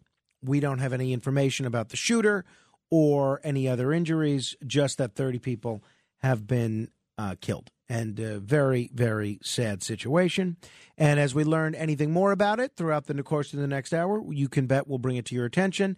And uh, if there's news on this, which I'm sure there will be uh, throughout the rest of the day, I think uh, all of the um, all the great personalities that you'll hear after me will bring you all the latest news on this front. All right, 800 848 9222. I'm going to get to your calls in just a moment. I, as I've confessed before, I am out of the closet. I am open. I have openly admitted for years that I am a fan of the New York Metropolitans. Now, for many years, that has resulted in me being ridiculed. Uh, for many years, that has resulted in me being mocked, sometimes deservedly so. And uh, when I was a child, it resulted in me being bullied because I came from a Yankee fan community. And I have Yankee fans in my family. My dad is a Yankee fan. I have siblings that are Yankee fans. I hope so that my son can save himself the heartbreak of being a Met fan. Uh, I hope that he is a Yankee fan because it's a much less emotionally uh, jarring thing to be a Yankee fan than a Met fan. But during the doubleheader they played a couple of days ago, during the uh, the penultimate day of the regular season, the Mets are playing the Nationals, and Keith Hernandez, who's normally one of the Mets announcers, he's on the DL. He's he had this wild injury, uh, this wild shoulder injury. It's a little a little strange, but he's out. So Gary Gary Cohen does the games. He does the play by play. And during the doubleheader, for a lot of the innings that I happen to watch, instead of Ron Darling, who's normally one of Gary Cohen's partners, instead of Ron Darling doing the uh, color commentary, former New York Met Todd Zeile, who played not just for the Mets, he played for every team, seemingly. Um, he played for the Cardinals. He played, he was everywhere. Former New York Met Todd Zeile, who also played almost every position there was in his uh, in his career, which went uh, a lengthy career. I want to say, did he play for 20 years? 16 years. Yeah. Played for the Dodgers, played for the Cubs, played for the Rockies, played for the Yankees, um, played for the Expos, played for everybody. He was doing the commentary, and I'm listening to Todd Zeile. And all of a sudden, I feel like I've heard this voice before because I've watched Todd Zeile play for years and I've watched him do commentary, but it never really struck me that he sounds like someone else. This is a, a little bit of uh, Todd Zeile calling the um, calling the Mets Nationals game the other day. Wow, well, that's that lightning in the bottle that you were talking about. Sits on a curveball, was beat on the fastball up in the zone. Edwards threw him the curveball. He sat back on it. I've seen him do that and a lot of clips in the minor leagues. Very good on the secondary pitches, the off speed, the slider, the curveball, and the changeup. Sat back on that one and knew it when he hit it. Now, it's a little difficult to make out some of what Todd Zeile is saying there because of the background noise, because it's after a home run and there's a lot of crowd noise and so forth. But I'll tell you, the whole game, in fact, both games, except for when I briefly tuned over to watch Chris Cuomo, um, I thought I've heard this voice before. I think Todd Zeile has an audio doppelganger. And I swear to you, the person that I was immediately reminded of, that I felt that Todd Zeile sounds suspiciously like, is John Solomon, the former columnist and um, and contributing editor to The Hill, former Fox News contributor. Now he's the founder and I think the editor of a, a conservative news website called Just the News. He's a regular guest on on radio. Uh, he was executive editor. He was editor in chief at the Washington Times. He's on the Cats at Night show all the time. He goes on pretty much every center right talk radio show that there is, and uh, he often breaks a lot of news stories listen to John Solomon's voice and tell me this isn't Todd Zeile's voice. I believe, and I don't know anything about Todd Zeile's journalistic integrity, I don't know anything about his politics or anything. Just in terms of how they sound, I think John Solomon sounds a lot like Todd Zeile. Listen to John Solomon.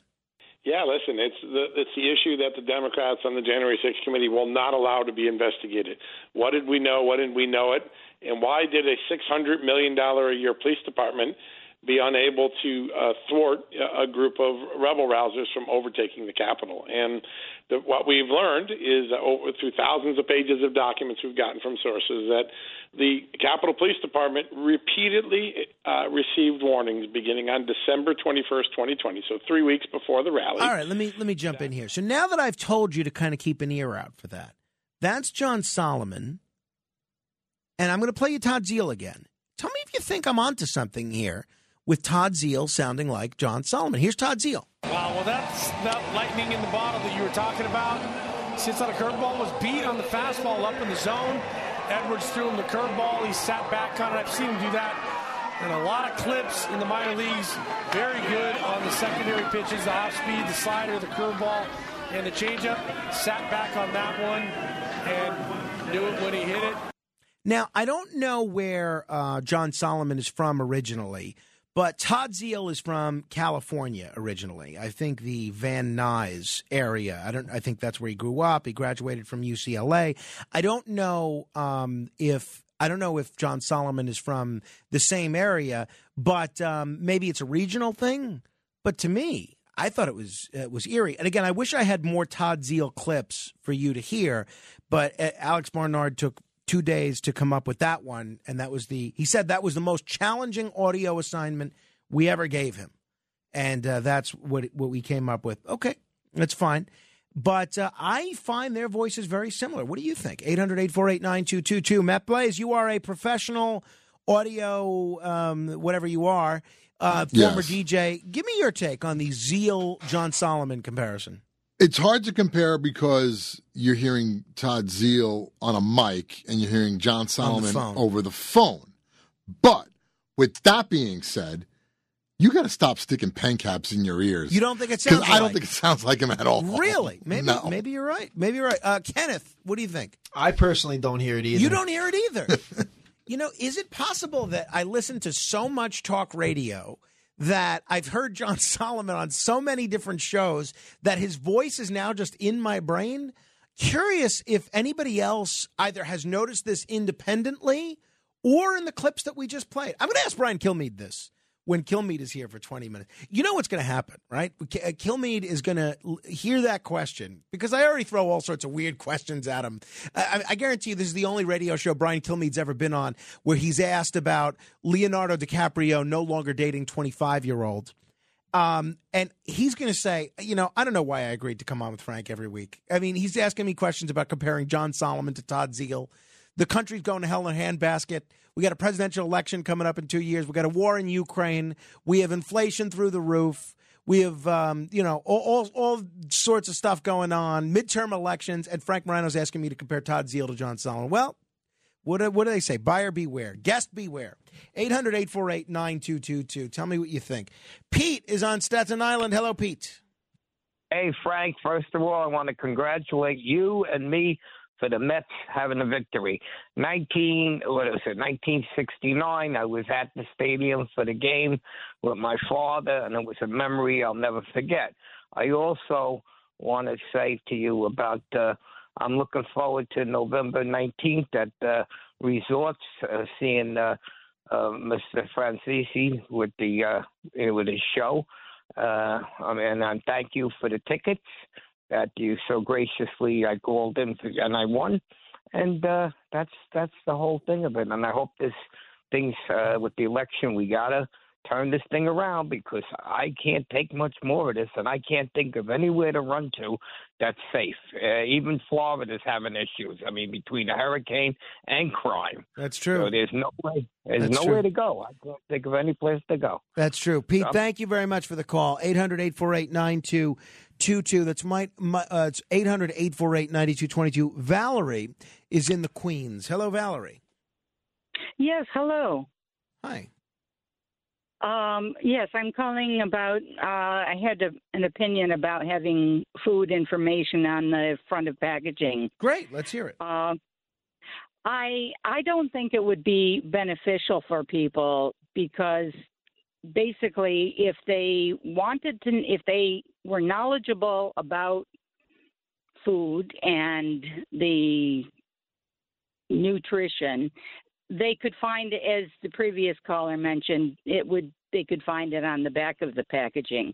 So i i just don't i think that the reason that people people don't turn over the packaging to to uh, view the contents is simply because they just don't know what to what to look for. They don't really understand nutrition and actually uh, doctors don't either. They get very little training perhaps two weeks during their whole medical studies if they're lucky. So Well, that's disappointing. Uh, what would you suggest then, Valerie, if it's not this? What's a good first step in turning the diet of the American public around? Because I think you'd agree that uh, we're essentially eating ourselves to death. Absolutely. Um, I I think that uh, it would benefit people to uh, do their own research to try to learn about different. First of all, there are different philosophies. There is no one.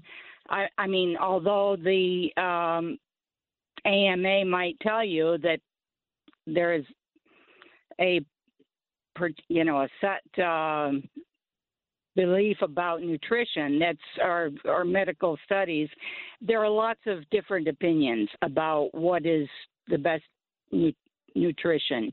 And um so you're you know you could but at least what people could do is try to educate themselves go on youtube or go online or or read about even the basics to try to understand what is a protein, a carbohydrate, fat.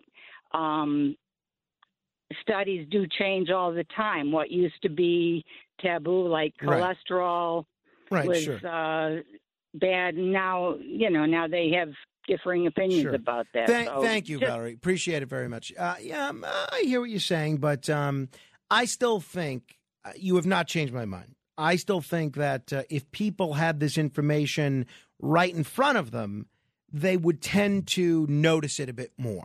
And I think that might lead consumers to make healthier choices. And you know what? If it doesn't, so what? If it doesn't, still keep buying whatever kind of food you want. 800 848 9222. Let me say hello to Charlie in Florida. Hello, Charlie. Hey, good morning, Frank. Morning. Um, real, uh, before I come, after I comment, and we can you put me back on hold because I I want to talk to your screen about my check I never got back in March. Absolutely, absolutely. Yeah, he's, uh, he owes a lot of people money. Yeah. well, at least you know I, would, I won't go there. Um, the food thing. Um, I don't, and also don't let Carmine be a Yankee fan. Being an underdog fan gives character. And people who rag on you as a kid or bullied you, so what, man? You got your. your it's like having a faith in a religion. You got your Mets, love them, or don't let anyone steer you into not loving them or your child. Let him make his mind Yeah, up. I hear you, Charlie. I, you know. Charlie, I hear you. Look, obviously, I still root for the Mets. My my fandom is Yeah. undaunted. It's just Hey. I, if I can, you know, if I can save my son a few years of inevitable heartbreak that I know comes with being a Met fan, I would love for him to be That's- saved that heartbreak. That's honorable, Frank, and I like that. And I thought about that when I had a kid, whatever his steering his road may be, and where it might lead to better uh, beneficial, you know, less bullying or less headache. But um, sometimes headache is good, and uh, it'll build his uh, self-esteem. It'll build his character. It'll give him a backbone.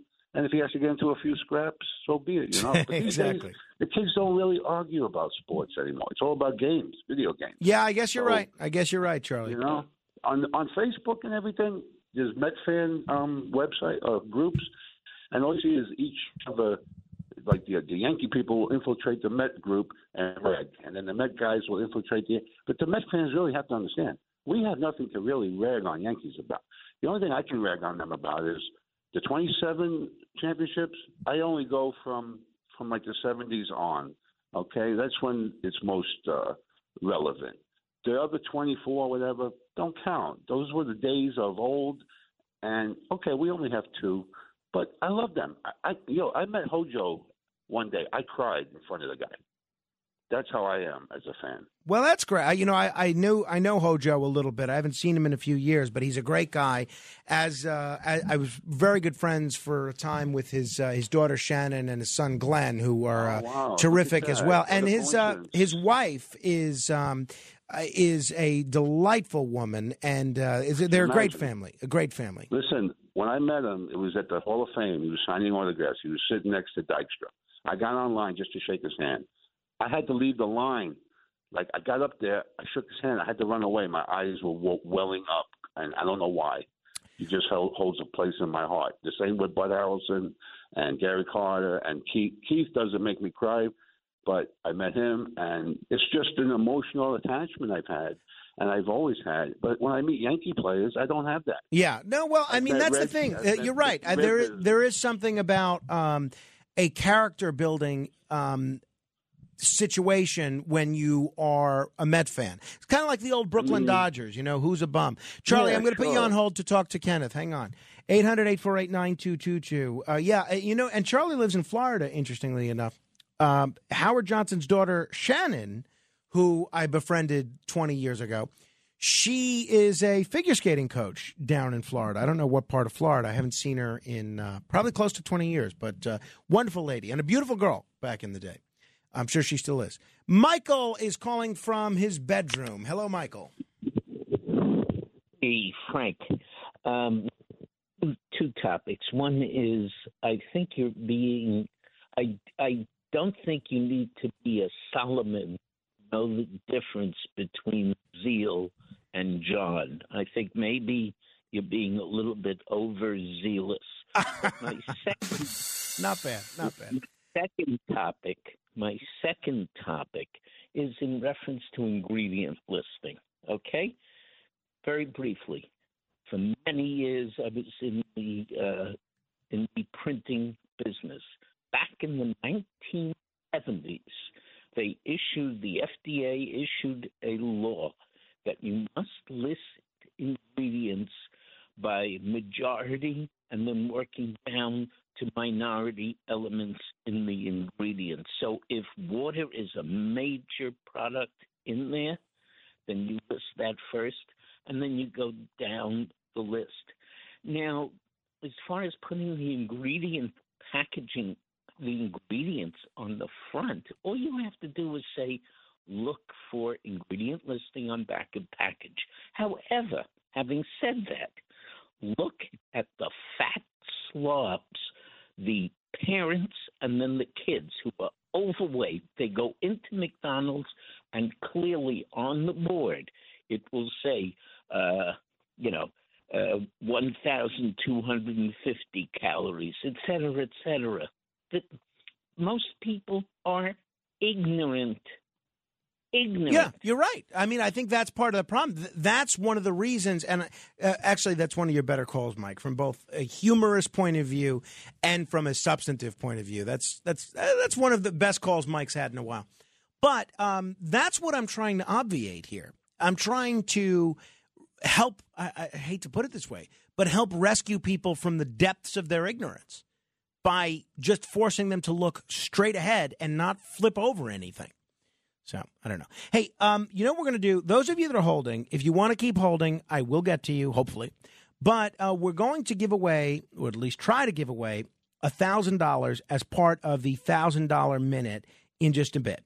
If you want to be the seventh caller right now to 800 848 9222, we're going to give you an opportunity to answer 10 trivia questions in 60 seconds. So be the seventh caller, 800 848 9222. And uh, if you can do that, you'll be an, given an opportunity to answer 10 trivia questions in 60 seconds. You can do it, you win $1,000. Simple as that. Uh, we'll do the $1,000 minute and talk to Brian Kilmeade straight ahead. The Other Side of Midnight with Frank Morano.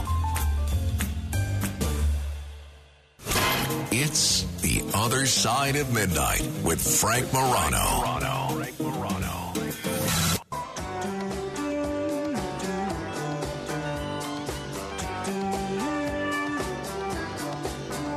Oh, yes, indeed, we know that people will find a way to go no matter what the man says. And love is fine for all we know, for all we know, our love will grow. That's what the man said. So won't you listen to what the man said? He said,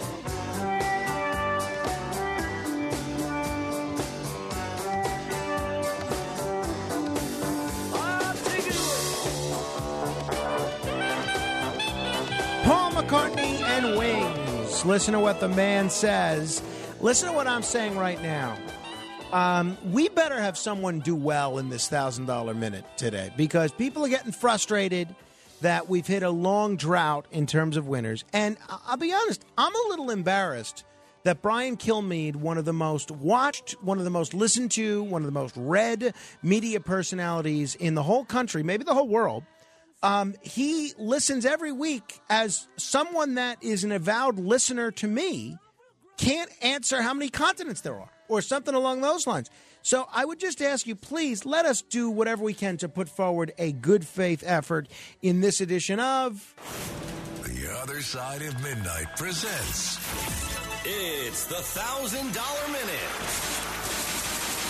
Answer 10 questions correctly in one minute, and you could win $1,000. Here's your host, Frank Thank you, Chris Libertini. Uh, let me say hello to Mike on Staten Island. Hello, Mike. Hey, what's going on? I can't believe it's me. Well, I, neither can I, Mike. I've been waiting. Uh, I've been waiting my, my whole broadcasting career to talk to you. Well, you did already, and I blew it once, but let's see what happens this time. What question did you get wrong previously? Uh, something about the Senate, and I said filibuster, and it had to be two thirds majority. Okay, all right. Well, that's kind of a difficult question. That's not like getting the alphabet wrong. Um, all right, Mike, you you ready to go? Yeah, let's do it. Okay. What color are stop signs? Red. What Jewish holiday took place this week? Rosh Hashanah. No, it was Yom Kippur. Oh, damn. And I just spoke to a friend yesterday. Ah, Mike. gonna kill me. Mike, come on, man.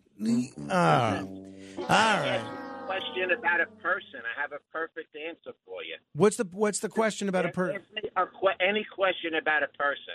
Okay. Um. Well, uh, who was the British Prime Minister during World War II?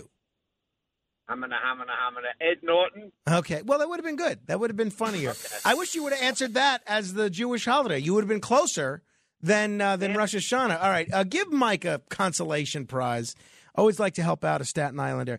Uh, Brian Kilmeade is uh, the co anchor of Fox and Friends. He is a nationally syndicated radio talk show host, one of the most listened to in the whole country. Uh, he is a uh, terrific speaker, and he is a New York Times best-selling author. Also, does a, a show that has become very highly rated on the weekends on Fox News as well. He's kind enough to join us each week. Brian, it's great to talk to you again. Frank, thanks for having me on. Uh, so the last time we spoke, Aaron Judge still only had 61 home runs. Now he's broken the record, at least by an American leaguer. Um, how big of a deal do you think this is? I think it's a real big deal. I'm going to have Brandon Steiner on today in terms of dollars and cents, but it also brings up the bigger story. I don't know how many big baseball fans you have, but especially in New York. I mean, the guy is a single season home run leader, and the it's not Rob Manfred's fault, even though I believe he was with Major League Baseball, that they they allowed the steroid era to take root. It's embarrassing that the home run king of 73 homers is Barry Bonds. He's not in the Hall of Fame because we all know he cheated. Mark McGwire admitted it, and Sammy Sosa uh, forgot how to speak English when he was in Congress. We all know that he that he cheated. So this is the all-time record, not just the American League record. And the fact is that baseball lets he leaves it out there. Oh, let's just make it 73, but we know he cheated. No, get to the bottom of it. Have a ruling over it. Commission a a commission a steroid era council that consists of some players back then. We know about Caminiti and Bagwell, and we know about Aaron Boone's brother Bret Boone, who put on forty pounds as a second baseman and had one year. What about? I mean, uh, Brady Anderson had fifty home runs, never touched it since then. Is back to grew Right. three Jose times. Canseco, Rafael Palmeiro, the list goes on. He's the one who blew it open, Right. Canseco. So d- it, address the era. Ad- address the era. Nobody looks at Aaron Judge. There wasn't Aaron Judge gets 62. Behind him, I think the highest one behind him is like 38. I mean that that's the that's what happened when Ruth did it. The the record was 27 before Ruth kept breaking it for four straight years. So baseball, you, the best thing you have going for you is your history. You realize the game's in trouble because it moves too slow into for this generation. You're revamping it, but you could always go back and compare eras, and that's what's great to see. Maris's family follow Aaron Judge, but you're losing it by allowing A Rod to you know to have 500 homers without an asterisk. And you're doing it when Barry Bonds is being interviewed about the single season record. So take it out of the fans' hands and take over your own game, Major League Baseball. So, what is the logical um, consequence of that? Let's say baseball and Rob Manfred were to listen to Brian Kilmeade on this one and say, all right, we're going to recognize the fact that all these records that were set in the 90s and 2000s are, are tainted. What would you then do? Put in uh, like a Maris style asterisk next to that Barry Bonds record? Yeah, I mean, you you put him on if you want to leave him on top, and you put his stats and you write single season home run champ Aaron Judge until it gets broken. It'll get broken, I'm sure. Uh, well, actually, I'm not sure. How long did it take? Or Uh, it took, uh, another- you know, took 50 years. 1961 so when Yeah. Maris did his. I don't know if it's going to be broken. But then again, since Bonds has never admitted to the steroid use, unlike Mark McGwire, is there is there then a parlor over over the Judge record if you take that record away from from Barry Bonds? I have to refresh how we left it, but Balco really directly went to him. His trainer went to jail for him. Uh, I believe if we go rekindle those records, it's all but a done deal. And even the fact that at 40 years old, the guy was still hitting No, no, homers no, in Major absolutely. League Look, Baseball. you could see how "You different. You could see how different his body looked from when he was with the Pirates towards the Now end he's of his down to 180 again. Now uh, he, he looks the way he did when he played uh, 30 years ago. That's for sure. Hey, uh, the other sports issue I've got to get your take on because you're a sports guy and you always do a great job analyzing where the worlds of sports and news intersect. Is this situation involving the uh, the Miami Dolphins and their quarterback? A lot of criticism last Monday over the decision by the Dolphins to start Tua uh, after that uh, that concussion that he'd suffered the the week before. Folks are uh, talking about uh, how a lot of folks should be losing their job for this. They're saying this could be season ending, maybe even career threatening. What's your take on this Dolphins scandal? Well, I mean, we had the guy who did concussion, and Will Smith played him in a movie. Came out and said, uh, "Tua should never play again. Never play again. It is too much of a risk." Um, I think we addressed this heavily about five years ago, seven years ago, where kids weren't even putting parents listening to us right now weren't putting their kids in football, and now it's starting to come back at every level. They have all these protocols, and I hear the trainer paid the price by getting fired, and the players' council did it, but in- defense of the trainer, evidently with the criteria currently on the books, he passed every test.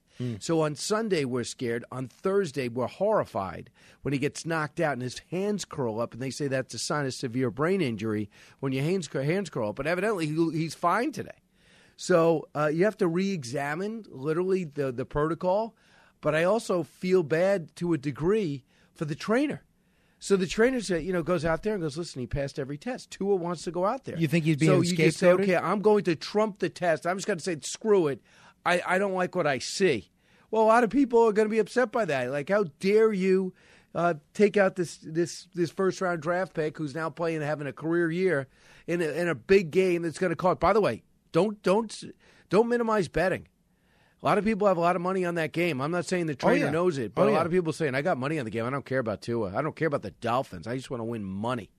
So, and people are upset by that. Don't don't think that that's, that's a small thing either. You alluded to the uh, situation a few years ago with concerns about CTE and uh, the role the teams were playing in that. A lot of parents being a little bit more reluctant to have their children participate in football. Brett Favre, who's tainted for a whole different reason now, actually did a series of PSAs a couple of years ago saying that uh, he wishes he didn't play tackle football, urging parents not to have their children play tackle football. We're seeing now the Pro Bowl being replaced by a, a flag football game this year. Do you think the long term prospects of football, at least professional football, may one day not even include tackling? Wow, Frank, what a great question. And absolutely, it will always include tackling because we like the violence in it and the players like doing it. But I think they are, uh, I think football did some smart things. I mean, with the whole head to head tackle, they used to teach spearing, remember? Right. You know, you put your head down and make the tackle. Uh, now, now it's illegal. Now you can't hit a, a quarterback in the head. You can't hit anybody in the head. You can't hit a, a receiver in the head. I think they've done a lot of things. Remember, Darryl Stingley got paralyzed by Jack Tatum coming across the middle. I think they've done a lot of things to to to uh, modernize the game. But I, but I, people listening to me right now are saying, uh, or us right now are saying, wait a second. Have you seen UFC lately? The hottest sport in America, with I think the classiest individuals, the toughest guys and women who have nothing but, uh, for the most part, nothing but class. They, you see, they have they're going against a lethal weapon, even in training. You're getting kicked in the head. So now, uh, let's ban football. No tackling in football, like Teddy Roosevelt said might happen. And now let's tell UFC don't hit as hard as you can. So I don't know if you can do that. I think there's going to be inherent risk in, in a game that America is watching like never before. Have you seen the ratings on this game? Do you see the smallest game? Mhm. Is the ratings are through the roof, regionally and nationally. You're exactly right. Uh, let me ask you about another football player that has been making a great deal of news. Uh, nothing having to do with the gridiron, but uh, having to do with uh, the Washington gridiron, as it were. And that's Herschel Walker, Republican candidate for U.S. Senate in Georgia. He did his first interview after this whole abortion controversy with with you, uh, because you're the guy that gets the big newsmakers. Here's a little bit of uh, Herschel Walker on Fox and Friends talking about these abortion accusations. First of all, I never just put a H on anything. I never have. And and I, and I said, you know, you know how many things I've signed, but I've never signed anything with just an H. And and I and I said that's why I said whoever is doing this is you know it's not true, it's a lie. Right. And right now, that's the reason I say I'm going to fight because you know I've been redeemed. That's one thing about it. I've been redeemed, and I'm going to make this statement here. It's like they're trying to uh, bring up my past to hurt me, but they don't know like bringing up my past only energized me to go out and fight even harder because I've been to 400 bases to talk about my book, and I'm not trying to sell books here because I knew the pain it had through mental health. And right now, they're trying to do anything in their power to take this seat, but they're not going to take it from Herschel Walker. So then this right came now, out. I love the Lord Jesus, and I got into this race because of my faith, because I see what's happening. So the uh, Herschel Walker's been accused of paying for an abortion for a woman. The woman is also claiming uh, that she's the mother of one of his children. His other son, Christian Walker, who is a uh, conservative social media influencer, he's basically calling his own father a, a liar. What were your impressions of Herschel Walker in that interview with you, Brian? And where do you think this leaves the U.S. Senate race in Georgia? Well, uh, I I, ta- I went back and forth with them last night uh, around nine o'clock, and for us, that's uh, that's three in the morning. So, Uh, for people listening right now, and you guys know, some people getting off work, and some people are coming into work. But uh, they told me the internals had say a flat-footed tie, and the numbers are pouring in. By the time uh, we were done with that interview, they had made five hundred fifty thousand in twenty-four hours. Wow! I mean, Mastriano has three hundred eighty thousand. Period. So the money's pouring in, uh, doubling down now. Cassidy did not say Herschel Walker's my man. Everybody else has that I can see. You know, McConnell says we're going to be there every step of the way. Money's falling in. Uh, Lindsey Graham says I'm going to be campaigning with them. I talked to Ambassador Nikki Haley. She says I was there two weeks ago. I was really impressed how how eloquent it was, uh, and, and and the size of his crowd and what law enforcement feels. And then um, uh, I mentioned Mitch McConnell. So like, uh, and then Senator uh, Rick Scott. He's the one in charge. There's no there's no give. Remember when when controversy hit Donald Trump, everybody jumped ship just about. So controversy hit this uh, hit Herschel Walker. Now, Herschel Walker's pro- uh, the best asset Herschel Walker has is he's running against a guy who's anything but a saint. You're running against a guy who says you can't serve the military and ser- and serve God. You're running against a guy who flat out wants to defund the police and called them demons. You're looking at a guy whose wife says his left his ex-wife says left us virtually impoverished because he's not paying child support, and now that he's got this increase as a sitting senator, has not even upped the money that he owed, even so they're bringing his ass back to court. Who tried to run over her and ran over a foot with a car out of anger, and says she fears him. So yeah, you might not like uh, Herschel Walker, uh, and and you might some you have problems with his explanation. But you know, look who he's running against. I don't know if that represents the other thing. Herschel Walker, and I read his book and spent a day and a half with him, known him on and off for 15 years, and he had mental problems. And he said during the interview, I, I'm not saying I didn't have demons, but I've worked hard to do it. And in my book, I wrote about it. So when I did my book tour, and since to others, I could talk to people about PTSD and emotional problems. He's got multiple personality disorder. He's dealing with that. He's got medication. I mean, literally could shut, shut off pain. Uh, uh, in his body and was able to pay play with basically a torn ACL. Um, he's got uh, he's got some challenges, but he went and got it analyzed, and that's how he became this huge business uh, success.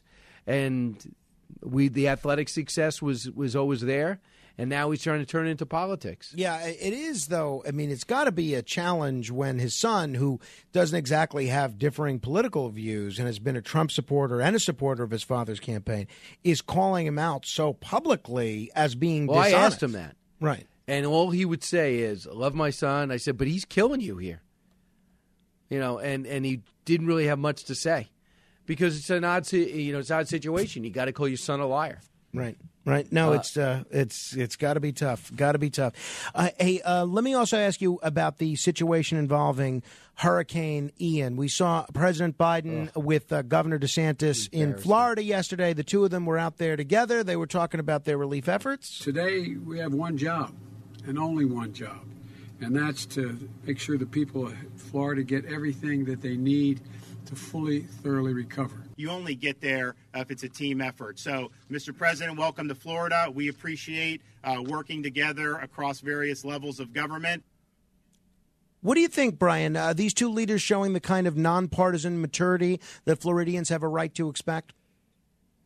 Yeah, and you know, he, he but uh, uh, look, I like that Biden said the governor's doing a great job. Okay, and and the governor said he didn't just say, uh, you know, he says you got the federal government has been responsive, and he needs the federal government. He talked to Chris Christie about that, and and remember when he hugged Obama, Sure. when he was a staunch critic of Obama, his you could argue that his political career never recovered. But I talked to him recently about. it. He says he has no regrets about it. Number two is what he said later. I found offensive, and I predicted it. Now nobody will doubt climate change when the numbers about the number of hurricanes and the ferocity of them do not add up to the claims he's making, that's political opportunism. And then bizarrely, he's with the mayor, uh, local mayor of Fort Myers or or the, of the county, and he says, um, you know, nobody nobody f's with a Biden, and nobody. I know how you, we were brought up the same way. No one f's with you either. At the same time, Saudi Arabia is effing with Joe Biden Well. and cutting production. Every day, uh, we have Vladimir Putin effing with Joe Biden as well as China. You know, Mr. Tough Guy. Number one, can he please understand what a microphone is? I mean, this guy doesn't stop. And, and, and what is he even saying? That's totally bizarre. Yeah, it was a little, uh, was a little bit of a non sequitur to say the least. That's for sure. Uh, let me ask you about Florida and uh, its involvement with a number, another president, and that's uh, Donald Trump. He, President Trump is now asking the Supreme Court to intervene in this fight over records the FBI seized from uh, Mar-a-Lago. Uh, President Trump obviously has appointed three of the current justices on the Supreme Court. Where do you see this fight going from a legal perspective and a political one? on hold. I, I think it goes on hold until after the election, and I think it should. Anything else that comes up which shows a political agenda, and we're going to be rolling our eyes, saying, "Are you kidding me?" Uh, you know, so it's got to go on hold. Number one, when Trump asked for special master, my only question was, "Okay, if you want a special master, I hope you don't have top secret documents there." because if you have this extraordinary, you know, top secret documents, you know, if it's a if it's a letter from Kim Jong Un, I don't think it matters. Get a special master in there. If you think that they took all your personal stuff, uh, get a special master in there. But if you think that there's top secret stuff that could get you in trouble, the the special master is a temporary reprieve. It's a, a court win that'll eventually blow up in your face. So it's all about what's in there. And now they're going to wrestle about what it. The fact that the FBI fought so hard against it made me think that Trump had something, that they knew that they took too much stuff, that they knew that a lot of the stuff wasn't bad, that they knew that they were in negotiations and there was no reason for this. So uh, the special master thing could be problematic. Your ratings for the Saturday show are uh, absolutely, absolutely killing it. I mean, you're doing the kind of numbers on cable on the weekend that networks are lucky to get uh, during the week. One Nation with uh, Brian Kilmeade, uh, which is on. Uh, uh, 8 p.m. Eastern on uh, on Saturdays. Um, what's uh, what's in store for us this weekend? Do you have Saturday's show put together Well, yet? I mean, I was thinking immigration. I mean, I'm going to solidify it today and tomorrow, but I'm thinking immigration. But I got up today. I'm thinking oil production. I mean, I'm thinking the fact that that that uh, Saudi Arabia is sticking a, a fork in our eye. I'm thinking the fact that our oil and gas industry are smugly saying, Mr. President, you vilified us for the last two years. There's only one answer to this, and it is allow us to drill, start gutting the permitting process. We are punching less holes in the ground than we did since Eisenhower, and uh, build some refineries, and stop talking about renewables. And now he goes into the strategic goal pre- preserve again. So I'm thinking about going uh, that direction, uh, you know, as well as talking about uh, 2022. The numbers show that people can't get enough of this midterm race. I mean, the off-year elections were intriguing, but now this is going to be huge. And I'm sure you're getting with because you know, number one, people uh, who are competitive, you know, they they see the strategies in these Senate races, especially, and they see what it will mean if Republicans get a degree of control. Do you know anyone happy with inflation and think it's no big deal? Do you know anyone happy with 7% interest rates and think it's no big deal when you're trying to buy a car, sell, or buy a house? Or when you go shopping, that people don't come back, and six out of every 10 of our listeners are paycheck to paycheck, and now the paycheck doesn't go as far? And then we also, if they're CEOs or restaurant managers, they know they can't get help. This is a bad economic climate, and the administration's insistence that everything's fine is driving people crazy. So that makes people really want to dig in. So I'll talk about that. I'm also going to have this this great comedian. Um, John Crist is going to come back. If you got to, you got to watch uh, this guy. If anyone has YouTube, you see some of his videos. He's definitely uh, going to be back again. Probably have Senator Ron Johnson. He's going to be on today's radio show.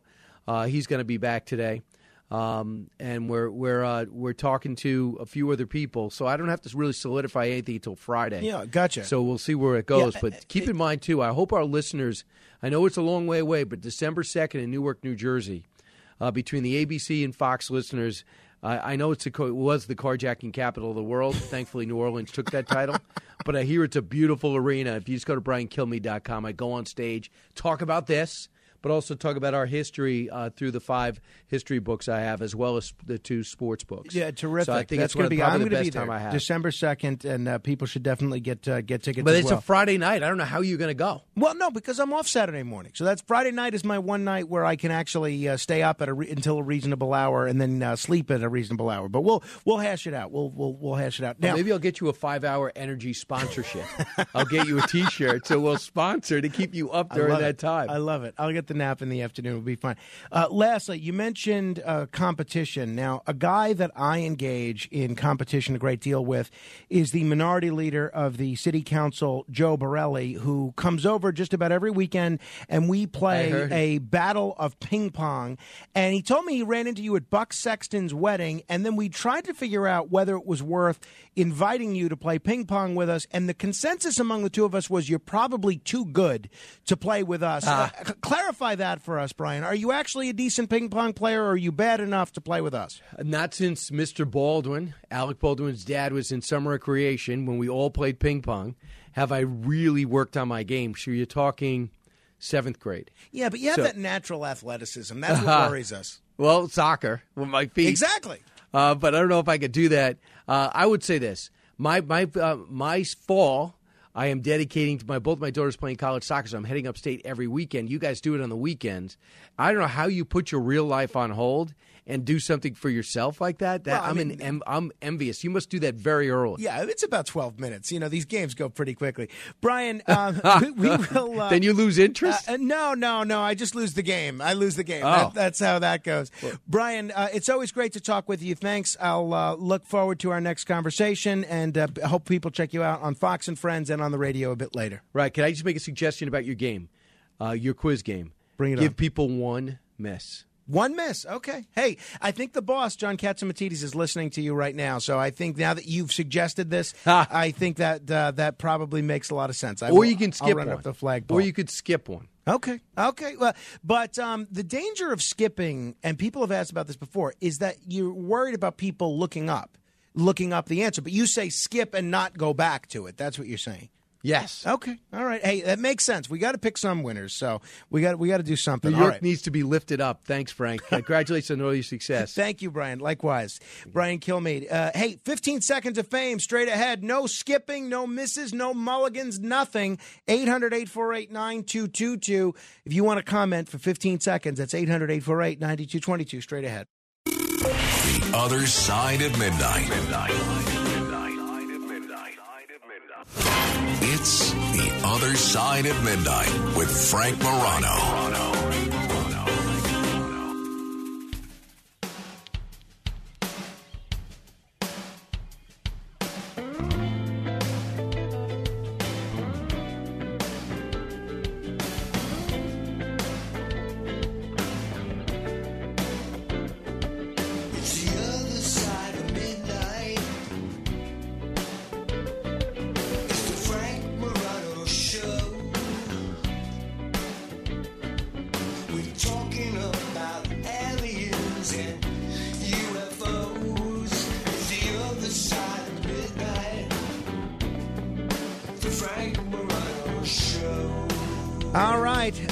Frank Morano. I am the. This is the other side of midnight. I am Frank Morano. If you want to um, ever know what kind of music we're playing, just join our Facebook group. Go on Facebook and search Morano Radio fans and haters. That's M O R A N O Radio fans and haters. It's also meant to be a forum for discussing the things that we do on this show, the things people like, the things people th- dislike, and uh, all sorts of issues in that realm. Uh, meantime, we're going to give you an opportunity to be heard for 15 seconds at 800 848 9222. It's time for. The other side of midnight. This is 15 seconds of fame. Frankie in Glendale. Anthony, good luck in Staten Island, my paisan. I'm bringing in the bagels this morning. How you doing? How you doing? How you doing? Pete in the Bronx. She's a moron. She's a moron. Eddie in Nassau. Joe Biden, poster boy for a man who sold his soul for fame and fortune. Mike on Staten Island. Hey, Frank, I might have lost a thousand dollar minute, but I'm gonna win today by getting a semolina burger at Dino and Son. Victor in Manhattan. Uh, when Treasury Secretary Janet Yellen was asked, Can you define inflation? she replied, Of course I can. It's when you see petite girls who had too much silicone and 90 year old men who use too much Viagra. Oh, 800 848 9222. Neil on Staten Island. Hope you're feeling better. Thank you so much for your well wishes, Frank. You and Ellen, I put you in the good book on page one, ahead of Sofia Vergara and Gal Gadot. That's how much I think of you. John in Freehold. There's no bigger stinker than Richard Bey. Frank in Ontario. Frank. Week from Monday. All right, missed that. Bob in Queens. It's definitely time for a death penalty for white collar criminals. I'm sick of the garbage that we're getting. Kill them. Kill these members of Congress who are taking, doing insider trading. I'm busting my butt every day to make a living, and these bums are just doing it. Kill them all. Well, let me say do not kill anyone. Do not kill anyone. Do not kill anyone. Nobody should kill anybody. Terry is in Farmingdale. Good morning, Frank. We should all be glad that Dr. Joe Biden is on call, just in case Joe soils himself. And finally, Ina in Manhattan. I'm talking about food. The chicken is not chicken, it's bird. The beef is not beef. It's meat. It's, I don't know what kind of meat it is. I'm Uh, going to open my own chicken farm. The only radio show with subtitles. Actually, why don't we end with Steve in Seaford? Hello, Steve. Hey, how's it going, Frank? Listen, everybody should be looking into their PSE and G bills out here on Long Island.